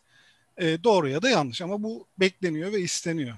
Ee, ve dünyanın herhangi bir yerindeki bir çözüm e, Amerika'daki eğitim sistemi için kullanılabilir diye düşünüyorlar ve bunu uyguluyorlar. Daha sonra öğrencilerim aracılığıyla benim okulda bir robot takımımız var. Ben edebiyat öğretmeniyim, Türk Dili ve Edebiyatı öğretmeniyim, yirmi yıllık öğretmenim. Bizim robot takımımız var, robot takımını ben yönetiyorum. Şimdi ne alakası var? Ben İngilizcem yoktur, yazılımdan hiç anlamam. Ha, bilgisayardan falan filan anlarım ama yazılımdan hiç anlamam, robot yapmaktan da hiç anlamam. Peki robot takımında ne işin var diyeceksiniz. E, çocuklar böyle bir şey istedi. Hocam siz yapar mısınız, bizim başımıza durur musunuz dediler. Ve o süreç benim farkında olmadan e, bana eğitimle alakalı bakış açımı tamamen değiştirdi. E, ben size şöyle söyleyeyim, yani başında edebiyat öğretmeni olan, robot yapmayı bilmeyen bir grup lise öğrencisiyle biz bir robot takımı kurduk. İlk sene sadece e, robot yakan bir ta- takımı izledik. İkinci sene e, onların atölyede bizim adımıza robot yapıldı. Çocuklar o süreci yakinen ellerinde tornavidalarla, şeylerle e, takip ettiler. Yarışmaya katıldılar. O heyecanı yaşadılar. Üçüncü yıl, yani bu sene e, Ekim ayı geldiğinde e, hocam işte yarışmaya katılacağız ki bu yarışma uluslararası bir yarışma. E, büyük paralar yatırıp katılıyorsunuz. Ve e, para bulmak lazım. Para yok. Okul böyle bir parayı karşılayamaz. Ekim ayında atölyemiz yoktu. Bakın, yani iki yıldır biz robot takımımız vardı. Okulda atölyemiz yoktu. Ve atölye malzememiz yoktu. Bakın bu kadar. E, ve bu tamamen çocukların iştiyakıyla oldu. Ve ben onu gördüm. Yani siz çocuklara motivasyonu verdiğiniz zaman, bir hedef verdiğiniz zaman öğrenme çok hızlı gerçekleşiyor. Biz e, bu sene robotumuzu yaparken, bakın iki yıl atölyesi olmayan bir takım, başındaki mentor öğretmeni bu işten anlamıyor. Bir üniversite öğrencimiz var, iki üniversite öğrencimiz, onlar bize yardımcı oldular. Ee, benim yazılımla hiç anlamayan öğrencim bu sene görüntü işlemeyi yaptı. Ee, tamamen kendi isteğiyle. Saatlerini harcadı ve o robot nesneleri görüp kendi konumunu ayarlayabilir hale. Ben nasıl yaptıklarını bilmiyorum. E, firmalarla gittiler, beş bin tane firmaya mail attılar, konferansların çıkışlarında iş adamlarıyla görüştüler derken toplamda yüz elli bin liraya yakın para topladılar Amerika'ya gitmek için. Ve pandemi olmasaydı bu takım e, Amerika'da kendi robotuyla yarışmaya katılacaktı. Uçak biletlerinden tutun da kalacak yere kadar her şey hazırdı. dört ay içerisinde çocuklar o hedefi gerçekleştirebilmek için o kadar parayı buldular ve E, şirketlerle toplantılara gittiler. Sunumlar yaptılar. Ben yanlarındaydım ama ben karışmadım. Tamamen onlar yürüttüler. Şirketlerle konuşmalar, yazışmalar yaptılar. E, eğitimler hazırladılar, eğitimler buldular falan filan. Ve o süreç öğretmenliğe bakış açımı değiştirdi. E, ve öğretmenin e, gelecek eğitimindeki yerinin farklı olması gerektiğini e, bana hissettirdi. Yani hani deniyor ya, gelecekte öğretmen, yapay zeka öğretmeni yerine geçecek. Hayır, bence öğretmenin tanımının değişmesi gerekiyor gibi geliyor bana. Çünkü e, edebiyat dersi, yani işte aranızda vardır zannederim. E, şiirin özellikleri, dönemlerin özellikleri, yazarların, eserlerin adları, şunlar bunlar. Öğrencinin bunu öğrenmek için bana ihtiyacı yok ki. Yani onu bir kitaptan da çok rahat öğrenebilir. Ama öğrencinin neyi ben olmadan öğrenemez? Okuduğunu anlama, anladığından sonuç çıkartma eylemi. Ee, o yüzden öğretmenin konumunun bu noktada e, yeniden tasarlanması gerekiyor. Yani evet, öğretmen tahtanın başına geçip işte çocuklar açın defterlerinizi yazın, şu şu şuysa, evet öğretmen kalmayacak. Ben ben öyle düşünüyorum. Ee, ama yol yordam gösteren, e, motive eden öğretmenin e, eğitim kalitesini daha fazla arttıracağını düşünüyorum. Ee, ve hedef koyduğun zaman öğrenciye, çünkü işte deniyor ki uzaktan eğitimden dolayı e, çocuklar bir şey anlamıyor. Ya ben şöyle düşünüyorum, öğrenmek isteyen öğrenci uzaktan eğitim sürecinde bile kendisi bir şekilde öğreniyor zaten. Yani ben aynı anlattığım konuyu e, uzaktan eğitimde de anlatıyorum. E, İşte öğrenci dersi dinlemiyor, ekranı kapalı uyuyor. E, derste de uyuyordu çocuk ya da sınıfta gözüküyordu. E, peki ne yapmak lazım? E, öğrencinin değişmesi lazım, öğretmenin değişmesi lazım. Sistemin, bu özellikle sınav bazlı eğitim, öğrenciyi sadece oraya yönlendiriyor. Hocam sınavda bu çıkacak mı? Yahu bana, yani hocam deftere yazdırmadınız diyor. dokuzuncu sınıf öğrencisi diyor ki hocam deftere hiçbir şey yazmadık diyor. Ne yazacaksınız dedim. Kitapta var bütün E, bilgiler. E, ben size ders notlarını veriyorum. Hocam ama deftere yazalım. Yahu niye? Çünkü çocuk bilgiyi kullanmayı bilmiyor. Bilgiye nasıl ulaşacağını bilmiyor. Ama o çocuk, aynı çocuk, o dersle alakalı bilgiye ulaşma konusunda zorlanan çocuk, oynayacağı oyunun hilesini bulmak için e, bilmediği İngilizceyi bile geliştiriyor. Yani aslında o potansiyel var. Sadece e, onu yakalatmak lazım. O motivasyonu vermek lazım belki. Ama bu süreç şunu da getiriyor. E, siz bu motivasyonu sağlayabilmek için belli ceza ve ödül kriterleri koymanız gerekiyor. E, bütün öğrenci bu şekilde motive edemeyeceğinizden dolayı o sistemin içerisinde e, kendi iç enerjisine sahip olmayan öğrenci ezilip yok olup gidiyor. Bir de böyle bir durum var yani. İşin içinden çıkamıyorsunuz. Ben e, şunu sormak istiyorum. Çok uzattım. Edebiyat öğretmeni olunca çene düşüyor. Kusura bakmayın. E, biz geleceği nasıl, yani öğretmeni, eğitimi nasıl tasarlayacağız? Çünkü geçmişe dönük problemler var. Bunlar gelecekte de devam edecek. Ama hani dedik ya, adanmış öğretmenlik meselesi. Ya ben öğrencilerimin e, mezun olduklarında dünya vatandaşı olmalarını istiyorum. Benim öğrencim bir şey söyledi. Yarışmaya gittiğimizde e, yabancı şeylerden, İstanbul'daki yarışmada yabancı ülkelerden gelen öğrenciler de vardı. E, ben takım alırken bunları, İngilizceleri var diye aldım. Çünkü benim İngilizcem yok. Yani bütün işleri onlar yürütecekler. Dedim kaptanıma, Ali dedim e, şu Brezilya takımı var dedim. Bir git İngilizce konuş falan. E, ya hocam konuşamam dedi. Nasıl yani dedim konuşamazsın Ali. Ya hocam hani oğlum senin İngilizcen iyi diye geldin dedim. Ya hocam zorlanırım falan filan. Neyse cesaret etti gitti. Baktım oturuyor Ali orada. Oradaki Brezilyalılarla falan sohbet ediyor. Hayırdır ya hocam ben İngilizce konuşabiliyormuşum.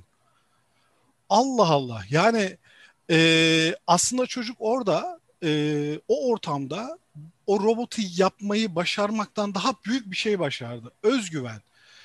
Dünyanın farklı yerlerinden gelen öğrencilerle aynı şeyi başarabildiğini ve elinde, önündeki tek engelin maddi engeller olduğunu gördü çocuk orada. Hocam yaparız. Diyor ki hocam Amerika'daki yarışmada biz finale bile gideriz ve buna inanıyorlar.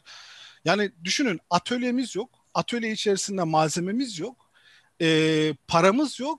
Çocuklar diyor ki hocam New York'taki yarışmaya gideceğiz ve başardılar çocuklar. Gidemedik ama bunu başardılar. E, bunu görünce ben diyorum yani gelecek farklı bir yerde. E, farklı şekilde eğitmemiz lazım çocukları. Müfredatı ona göre düzenlemek lazım. Öğretmeni ve eğitimi farklı şekilde düzenlemek lazım.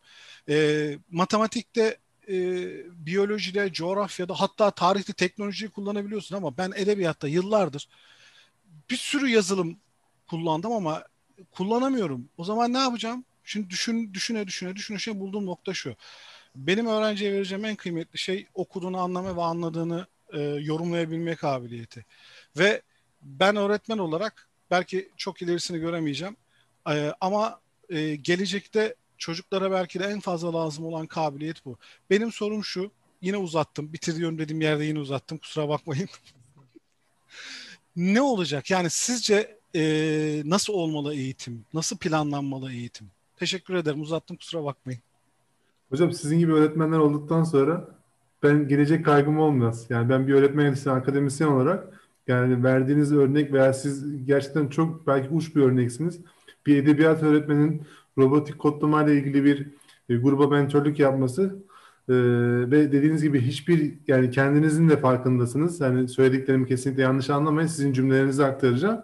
Yani o konuda yeterliliğiniz olmadığını bilmenize rağmen kabul ediyorsunuz. Siz de yani özgüven sahibi olduğunuzu zaten rol model olarak öğrencilere gösteriyorsunuz. Öğrenciler de biliyor zaten belki ama size yakın hissettikleri için e, bu grubun e, veya takımın liderliğini yapmanızı istiyor. Dolayısıyla benim gelecek kaygım yok. Sizin gibi öğretmenler var. Gerçekten adanmış dediğim o zaten. Yani dediğiniz gibi imkansızlıklar, okulun fiziki imkansızlıkları, maddi imkansızlıklar ya da yöneticilerin bunun ne gereği var? Yani bir takım o kodlamayla ilgili dersler başladığında bunun çok gereksiz olduğunu söylüyorlardı. Ama şimdi e, tüm il milli eğitim müdürleri bunun peşine düşmüş durumda veya ilçe milli eğitim müdürleri. Yani çünkü kendi popülaritesini de veya kendi koltuklarını da bu sayede koruyorlar. E, daha açık konuşmak gerekiyorsa.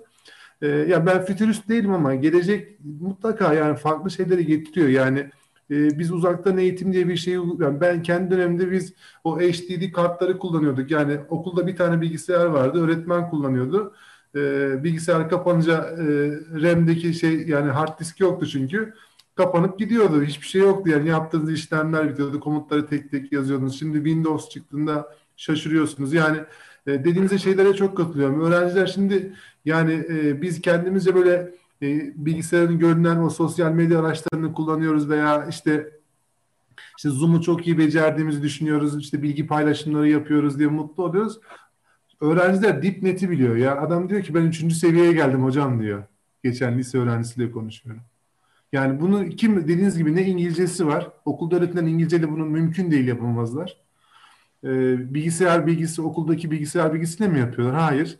Kendileri öğreniyor. Yani iyi bir şey değil. Dipnet yani girmesi öğrencinin e, güzel bir şey değil ama kastettiğim bunu beceriyorlar. Hani e, kendi istedikleri şeyi de gerçekleştiriyorlar. Kabul ediyorum ama gelecek, yani şu an kestirmek gerçekten zor. Yani salgınla birlikte uzaktan eğitim süreçleri devam edeceği noktasında öngörüler var. Yani artık hiçbir şey eskisi gibi olmayacak. Bunu birçok sosyolog dile getiriyor veya televizyona çıkan alakasız kişiler dahi bunu söylüyorlar. Gerçekten bence eskisi gibi olmayacak veya yeni normal kavramı kullanılmaya başlandı.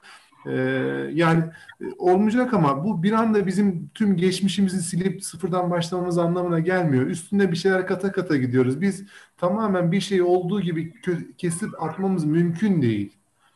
Değişim kademeli bir şekilde gerçekleşiyor. Dolayısıyla e, bu geleceğe dair bir takım şeyler önemli. Sadece dediğiniz gibi ben de ona katılıyorum. Yani birçok uluslararası firma, hatta milli firmalarımız dahi iki bin yirmi beş iki bin otuzda piyasaya sürecekleri uygulamaları iki bin yirmide piyasaya sürdüler. Niye? Çünkü salgın onlar da beklemiyorlardı. Ee, ama ne ihtiyaç açığa çıktığı için pazar payı da çok yüksek. Bir anda girdiler hemen e, ve kullanmaya başladık. Birçok şeyi almaya başladık. Yani e, bilmiyorum, inşallah gelecek hakkımızda hayırlısı olur. Yani ne diyeyim hocam? Vallahi gerçekten cümle bulamıyorum gelecekle ilgili. Hani e, siz e, bu konuda en ekstrem örneksiniz zaten. Mustafa Hocam, ben size her yerde anlatırım, bunu söyleyeyim. Gerçekten hocam, hani... Ben e... çok özel olduğumdan dolayı değil. Bakın ben bunu... Hayır hayır, özel olduğunuz için söylemiyorum. Çünkü, e, e, bununla çok karşılaşıyorum. Bazen bir okulda bir öğretmenimiz, e, benimki çok ekstrem bir durum. Gerçekten ekstrem bir durum. E, bir öğretmenimiz işte bir konuyla alakalı bir şeyler... Mesela bizim okulumuzda bir öğretmenimiz var. Okula geldi ve edebiyat konusunda çevresini değiştirdi. Dergi çıkarttırıyor, çocuklara kitap çıkarttırıyor. Ee, şey, ben söylüyorum yani, e, müdürümün yanında da söylüyorum hocam, ben onun kadar iyi bir edebiyat öğretmeni değilim diye. İnanılmaz fark yarattı. Herkes kendine göre bir fark yaratabiliyor. Evet. Ama bir de şöyle bir şey var. Ya bu okulda bak bu öğretmen bunu yapıyormuş, siz niye yapmıyorsunuz? Ya kardeşim, o öğretmenin huyu suyu, o şartları, öğrencisi. Her birey farklı. Yani bu benim anlattığım bireysel bir durum. Ama bu bireysel durum benim öğretmenlik anlayışımı, eğitim anlayışımı tamamen değiştirdi. Ben derslerimin büyük çoğunluğunu şey için kullanıyorum. Yani bu çocukların gelecek adına kendilerini motive etmeleri için kullanıyorum. Çünkü yani eğitim müfredatını anlatmak çok zor değil. Ve Ee, bu bunun fark yaratacağını hissediyorum ya da tecrübelerimden gördüm. Ee, illa teknoloji olmak zorunda değil. Bu bir yazarlık da olur, bu e, başka bir konu da olur vesaire vesaire. Ama e, alışkanlıklarımızı terk etmemiz çok zor. Özellikle kolay değil. değil. Biz öğretmenler e, eğitim sistemi bu yönüyle biraz hantal. Ee, ve dediğiniz mesele vardı ya, eğitimi öğretmenlere bırakmak meselesi kesinlikle doğru. Eğit, öğretmeni motive ederseniz öğretmen bir şekilde yolunu buluyor. Kendisini geliştirme çabası içerisine giriyor. Bazıları tükenmişlik sendromu dediniz ki ben bunu yaşadım hayatımın bir döneminde. Ve e, bir üniversite hocamızdan, eğitim bölümünün söylediği sözle bunun bir tükenmişlik sendromunu, mesleki tükenmişlik sendromu olduğunu fark ettim.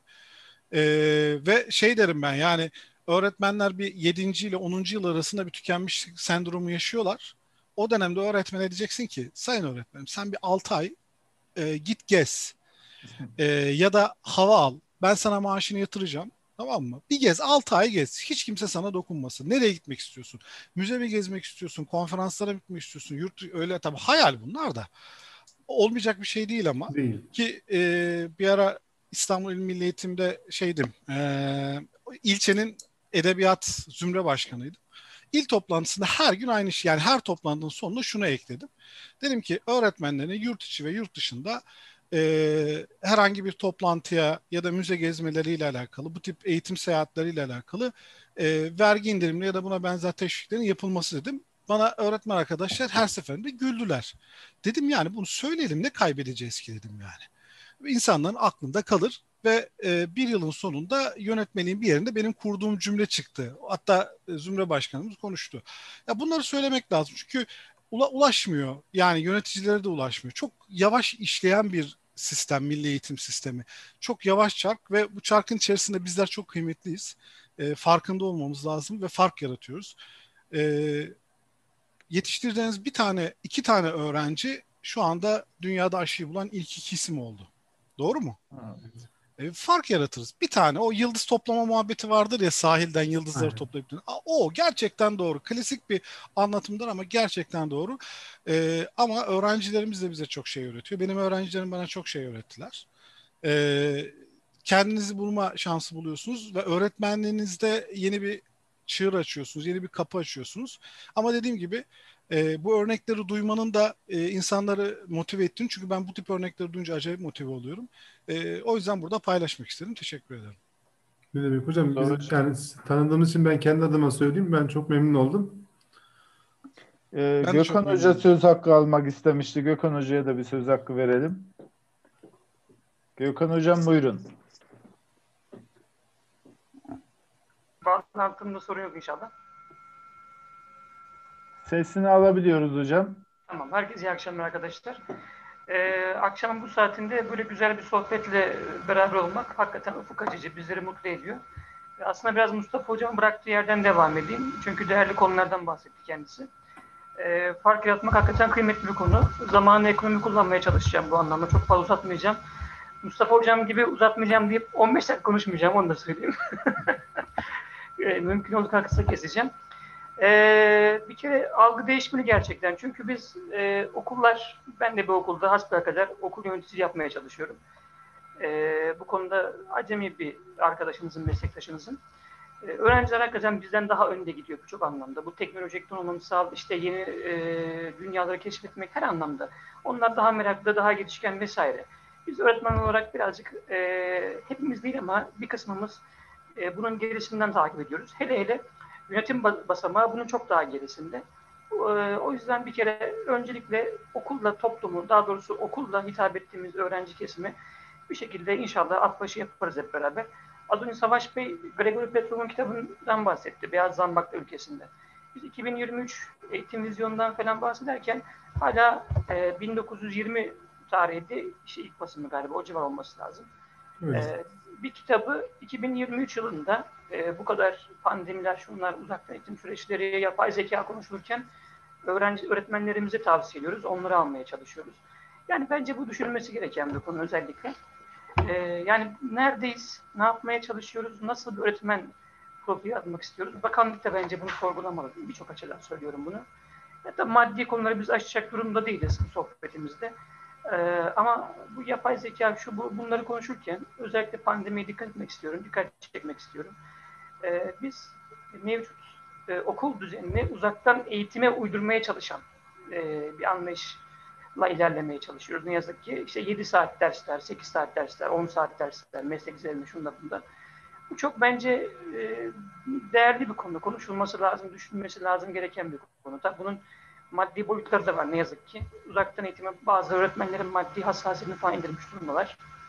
Ama bunun dışında öğrencinin ekran karşısında geçirebileceği zaman, öğretmenin ekran karşısında geçirebileceği zaman veya uzaktan eğitim nedir?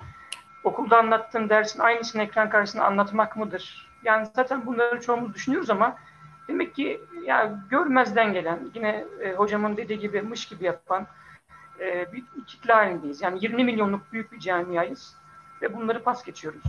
Ee, bunlar düşünülmesi lazım. Benim e, soru olarak e, yöneltmek istediğim şey, bir anlamda bu uzak denetim sürecinde biraz bazı konular hantal ilerliyor. Nasıl yani? Merkezden bize bir emir geliyor nihayetinde. Biz bu emri öğretmenlere e, paylaşıyoruz. Genel düşünelim. Ankara merkezden geliyor, illere dağılıyor. İlden ilçelere, ilçelerden köylere. Acaba yani her bölgenin kendine özel bir yapısı var, bu kesin. Yani Kastamonu, Konya, Elazığ, Tunceli, Samsun, bu kadar merkeziyetçi bir anlayışın olduğu yerde hani yirmi milyonluk bir kitleye tek merkezden şunu şöyle yapın demek, hele bu pandemi sürecinde, yani mümkün olmadığını ben idrak edebiliyorum. Ama acaba başka bir alternatif mümkün değil mi de biz bunu yapmak zorundayız? Biz buna muhtacız. Çok merak ediyorum. Bununla alakalı özellikle son birkaç yıldır az önce izah ettiniz, hani İl Milli Eğitim Müdürlükleri özellikle tanımak anlamında proje üretmeye çalışıyorlar dediniz. Ben bunlara kıymet veriyorum. Ben de İl Milli Eğitim Müdürlüğü'nün aktif çalışmaya çalıştığı bir ilde görev yapıyorum. Bu aslında biraz da İl Milli Eğitim Müdürlüklerine eskiye nazaran biraz daha sorumluluk vermiş durumda. Mesela Ömer Bey'in bulunduğu, yanılmıyorsam Konya. Konya'ya bakıyorum, orada müdürlük proje üretiyor. İşte benim bulunduğum il, şimdi kendimi de şifre etmeyeyim söylemeyeyim. Güzel çalışmalar yapıyor kendince İl Milli Eğitim Müdürlüğü bünyesinde. İşte Ege'de çeşitli müdürlükler, yerel projeler üretmeye çalışıyor. Yerel akademiler kurmuş durumda. Yani bu kadar hani Ziya öğretmenimizin tek başına ya da oradaki bürokrasinin tek başına altından kalkacak oluştuklar değil bunlar. İl Milli Eğitim Müdürlükleri bu konuda, bu pandemi zamanında biraz daha sorumluluk alıp elinin taşının altına koyması gerekiyor. Öğretmenlerin fark yaratması konusuna katılıyorum.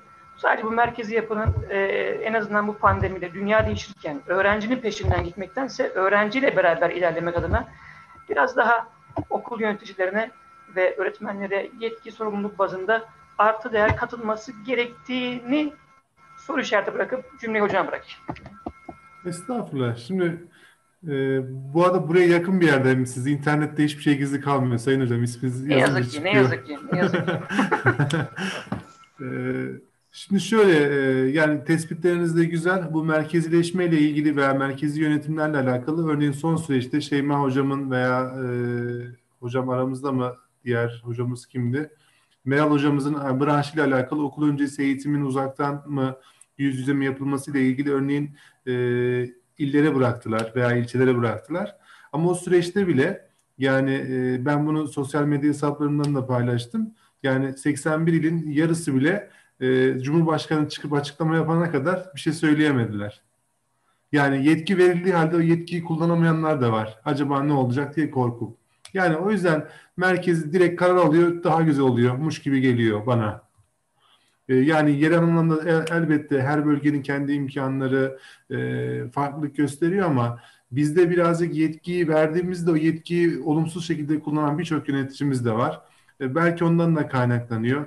Yani yine de biz bir bakanlığa bir soralım diyenler var. Ya zaman zaman ben de o problemi yaşıyorum. Yani tanıdığımız öğretmen arkadaşlar arıyor. Biz de milli eğitim tanıdıklarımız olunca arayı soruyoruz. Diyoruz ki yani böyle bir şey varmış. Ya ben de bir eğitimci olarak merak ediyorum diyorum. E, hocam diyor işte bakanlıkla bunun bir yazısı yok diyor.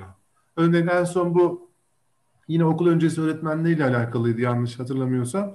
Ee, onların otuz saat derse girmeden ders ücreti verilmesi noktasında e, öğretmenleri e, bu E B A destek birimlerine görevlendiriyorlarmış. E B A destek birimine görevlendiren öğretmen formatör öğretmen olur. Yani siz onu görevlendirme yapmanız için valilikten onay almanız lazım. Yani bunu söylüyorum hocam, biliyorum diyor, bunlar zaten yazıyor. Peki diyorum öğretmeni nasıl görevlendiriyorsunuz? E, müdür diyor e, giremediği için otuz saati karşılayamıyor. İleride sıkıntı yaşar mıyız? Diyorum bak, bakanın açıklaması var. Bununla ilgili yazı geldi mi size? Gelen yazıyı okuyalım hocam birlikte diyorum. Hocam doğru da diyor, gene diyor onu yapamayız.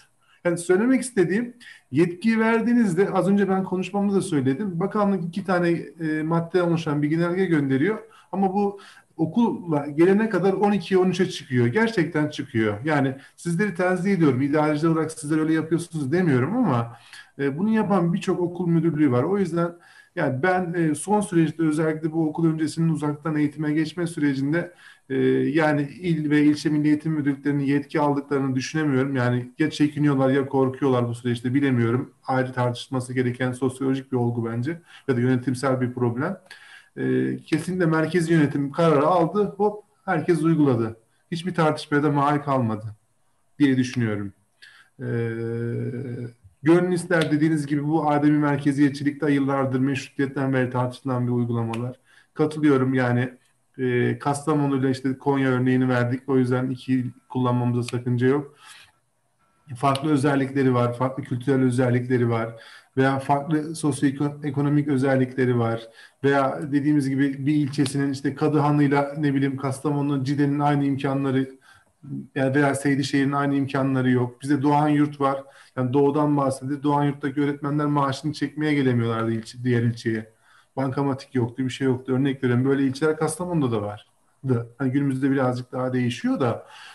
Yani bu imkanlar elbette oranın, yani veya Cide'de öğrencim yüksek lisansa diyorum ki Cide'ye gidip geliyorsun. Hocam Cide'ye diyor bir buçuk saatte köyünde görev yapıyor. Diyorum nerede yaşıyorsun? Bir tane kulübede. Yani imkan da yok. Yani sınıf öğretmeni olarak görev yapan bir öğrencim vardı yüksek lisansla. Yani söylemek istediğim bu tür imkansızlıklar var. Elbette var. Yani merkezi yerellere yetki vermek, bu da bir kültür. Yani biz okul kültüründen bahsediyoruz ya. Okul kültürü diye bir şey, özellikle yorumcu paradigmayla daha da ön plana çıkan bir şey gerekiyor. Okulda da bir takım kültür var. Gittiğiniz zaman ayak uydurmak durumunda kaldığınız, benimsemediğiniz ama herkesin işte benimsediği bir davranış olduğu için sizin de ona ayak uydurmak durumunda kaldığınız bir şey oluyor. Bazı şeyler veya hoşunuza gidiyor. Hoşunuza gittiği için de benimsediğiniz şey oluyor. Yani bir e, okul iklimi veya işte örgüt kültürü dediğimiz bir, bir takım yapılandırmalardan da söz edebiliyoruz. Yani söylemek istediğim, ben son olay, sadece bunu baz almıyorum da birçok kararda karar alma mekanizmalarını, yani yetkiyi devretme, gök bize örneğin yetkiyi devretti.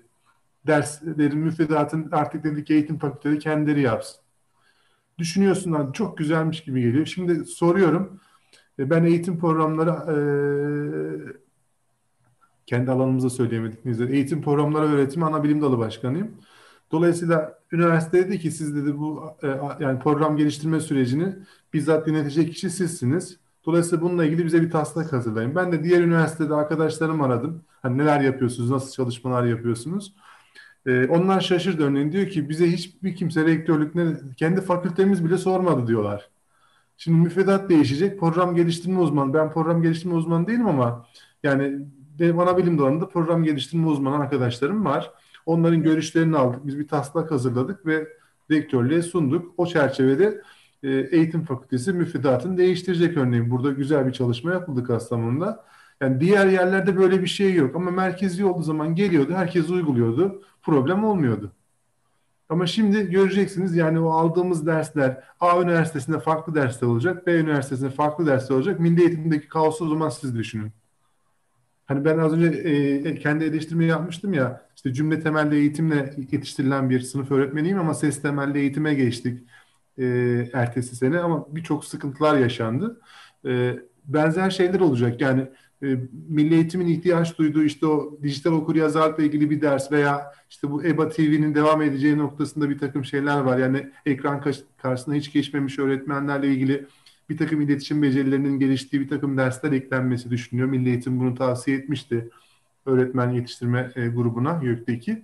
E, şimdi bu dersler olacak mı, olmayacaklar mı? A'daki almayacak, B'deki alacak. Ya buna benzer sıkıntılar beraberinde getiriyor. Ben birazcık bizim kültürümüze merkezi, yani Abdülhamit'in eğitim ıslahatlarıyla ilgili Abdülhamit karar alıyordu. En azından her yere uygulanıyordu. Yani bir köye örneğin, örneğin Kahramanmaraş'ta seksen bir tane köy var örneğin İttihat Terakki döneminde baktığınızda.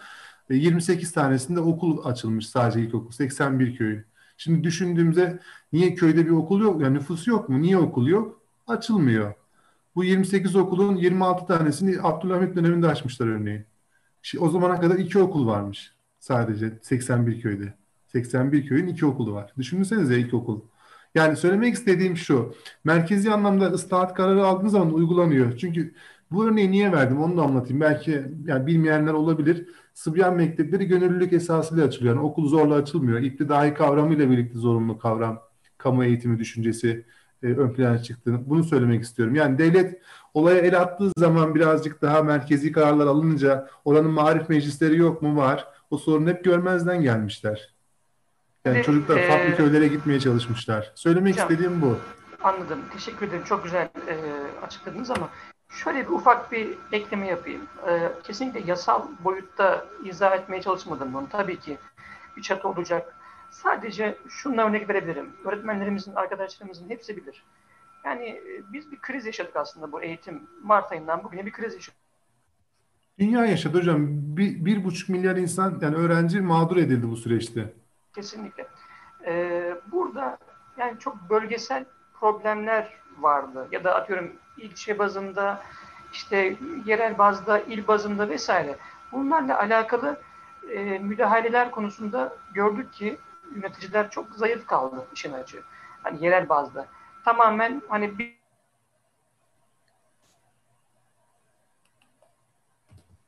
Gürkan Hocam sesiniz gitti. Şu an geliyor mu acaba? Şimdi evet. Geliyor. Tamam. Yani bahsetmeye çalıştığım bu kriz anında kriz yönetimi becerisini biraz daha geliştirebilecek anlamda söylemeye çalışmıştım. Yoksa yasal bazda mevzular bazında almak istemiyorlar. Evet. Yani o yani hatta e, hatırlıyorsanız bir şey de gündeme gelmişti. E, bu salgın sürecinden sorumlu müdür yardımcısı diye bir istihdam alanı. Bu gündeme geldi, gerçekten geldi. Hani sadece basında birkaç gün haber oldu ama Milli Eğitim Bakanlığı bunu yoğun bir şekilde tartıştı. Ee, niye? Çünkü o öğretmene verecekti. Son, sonra orada kimse bulamayız diye vazgeçildi. Gerçekten bunun tek sebebi, farklı bir sebebi yok yani. Bir müdür yardımcısına salgın süreciyle ilgili tüm sorumluluğu vereceklerdi. Ve hatta şunu da söyleyeyim. Ee, bazı müdürler okulda problemim olmasın diye ilçeden ya da ilden E, istekte bulunmuyor. Dezenfeksiyon diyor ki öğretmene sen kendin alacaksın diyor. Öğretmenin görevi bunu almak. Gerçekten böyle okullar var. Ben bunu uydurmuyorum. Bana öğretmenler anlatıyor. E, böyle bir yani öğretmen alır, problem değil ama öğretmenin görevi mi bu? Yani yüz yüze eğitim kararı alındığı dönemler için söylüyorum. Sınıf öğretmeni birçok öğrencim bana anlattı. Hocam dedi ki hani ben aldım. Diğeri diyor ki ben almadım. Görevim değildi. Yani almamasına saygı duyuyorum ben. Almak hakkında değil ki yani. Bunu yapacak yönetici bir şekilde bu o süreci yönetecek yani. Veya e, bakanlık nezdinde de arkadaşlarımız var. E, İl Milli Eğitim Müdürleri çoğu anlatıyor ve bazı bildiğim iller var. İsimleri önemli değil. Birçok problemi var. Anlatmıyorlar toplantıda. Hiçbir sıkıntı yok diyorlar. Niye? Çünkü sorunlu bir Milli Eğitim Müdürü algısını oluşturmak istemiyor. Bunu işte ama sonuç olarak ne? Yani bununla ilgili örneğin bakanlık gerekirse oraya yani farklı kişileri gönderecek, tespit ettirecek, bunlar yapılabilir mi? Yapılabilir. Ama e, yani Ziya öğretmen tam kendi de sistemini kurduğu dönemde, ya savunmak adına söylemiyorum kesinlikle, bunu belirteyim, altını çizeyim, kimseyi savunmak gibi bir düşüncem yok. Salgınla karşılaşınca tüm projeler iki bin yirmi üç vizyonu da aks yani askıya uğradı. İster istemez uğradı. Şu an gündem sadece salgın. Biz bakanlıkta bir projemiz var. Projeyi askıya aldılar tamamen. Geçen aradım. Dedim ki ne yapıyoruz? Ya dedi ki şu an zaten uzaktan eğitim süreçlerini bununla ilgili toplantı başka bir şey konuşmuyor Bakan Bey diyor. Yani diğerlerine geçemedik.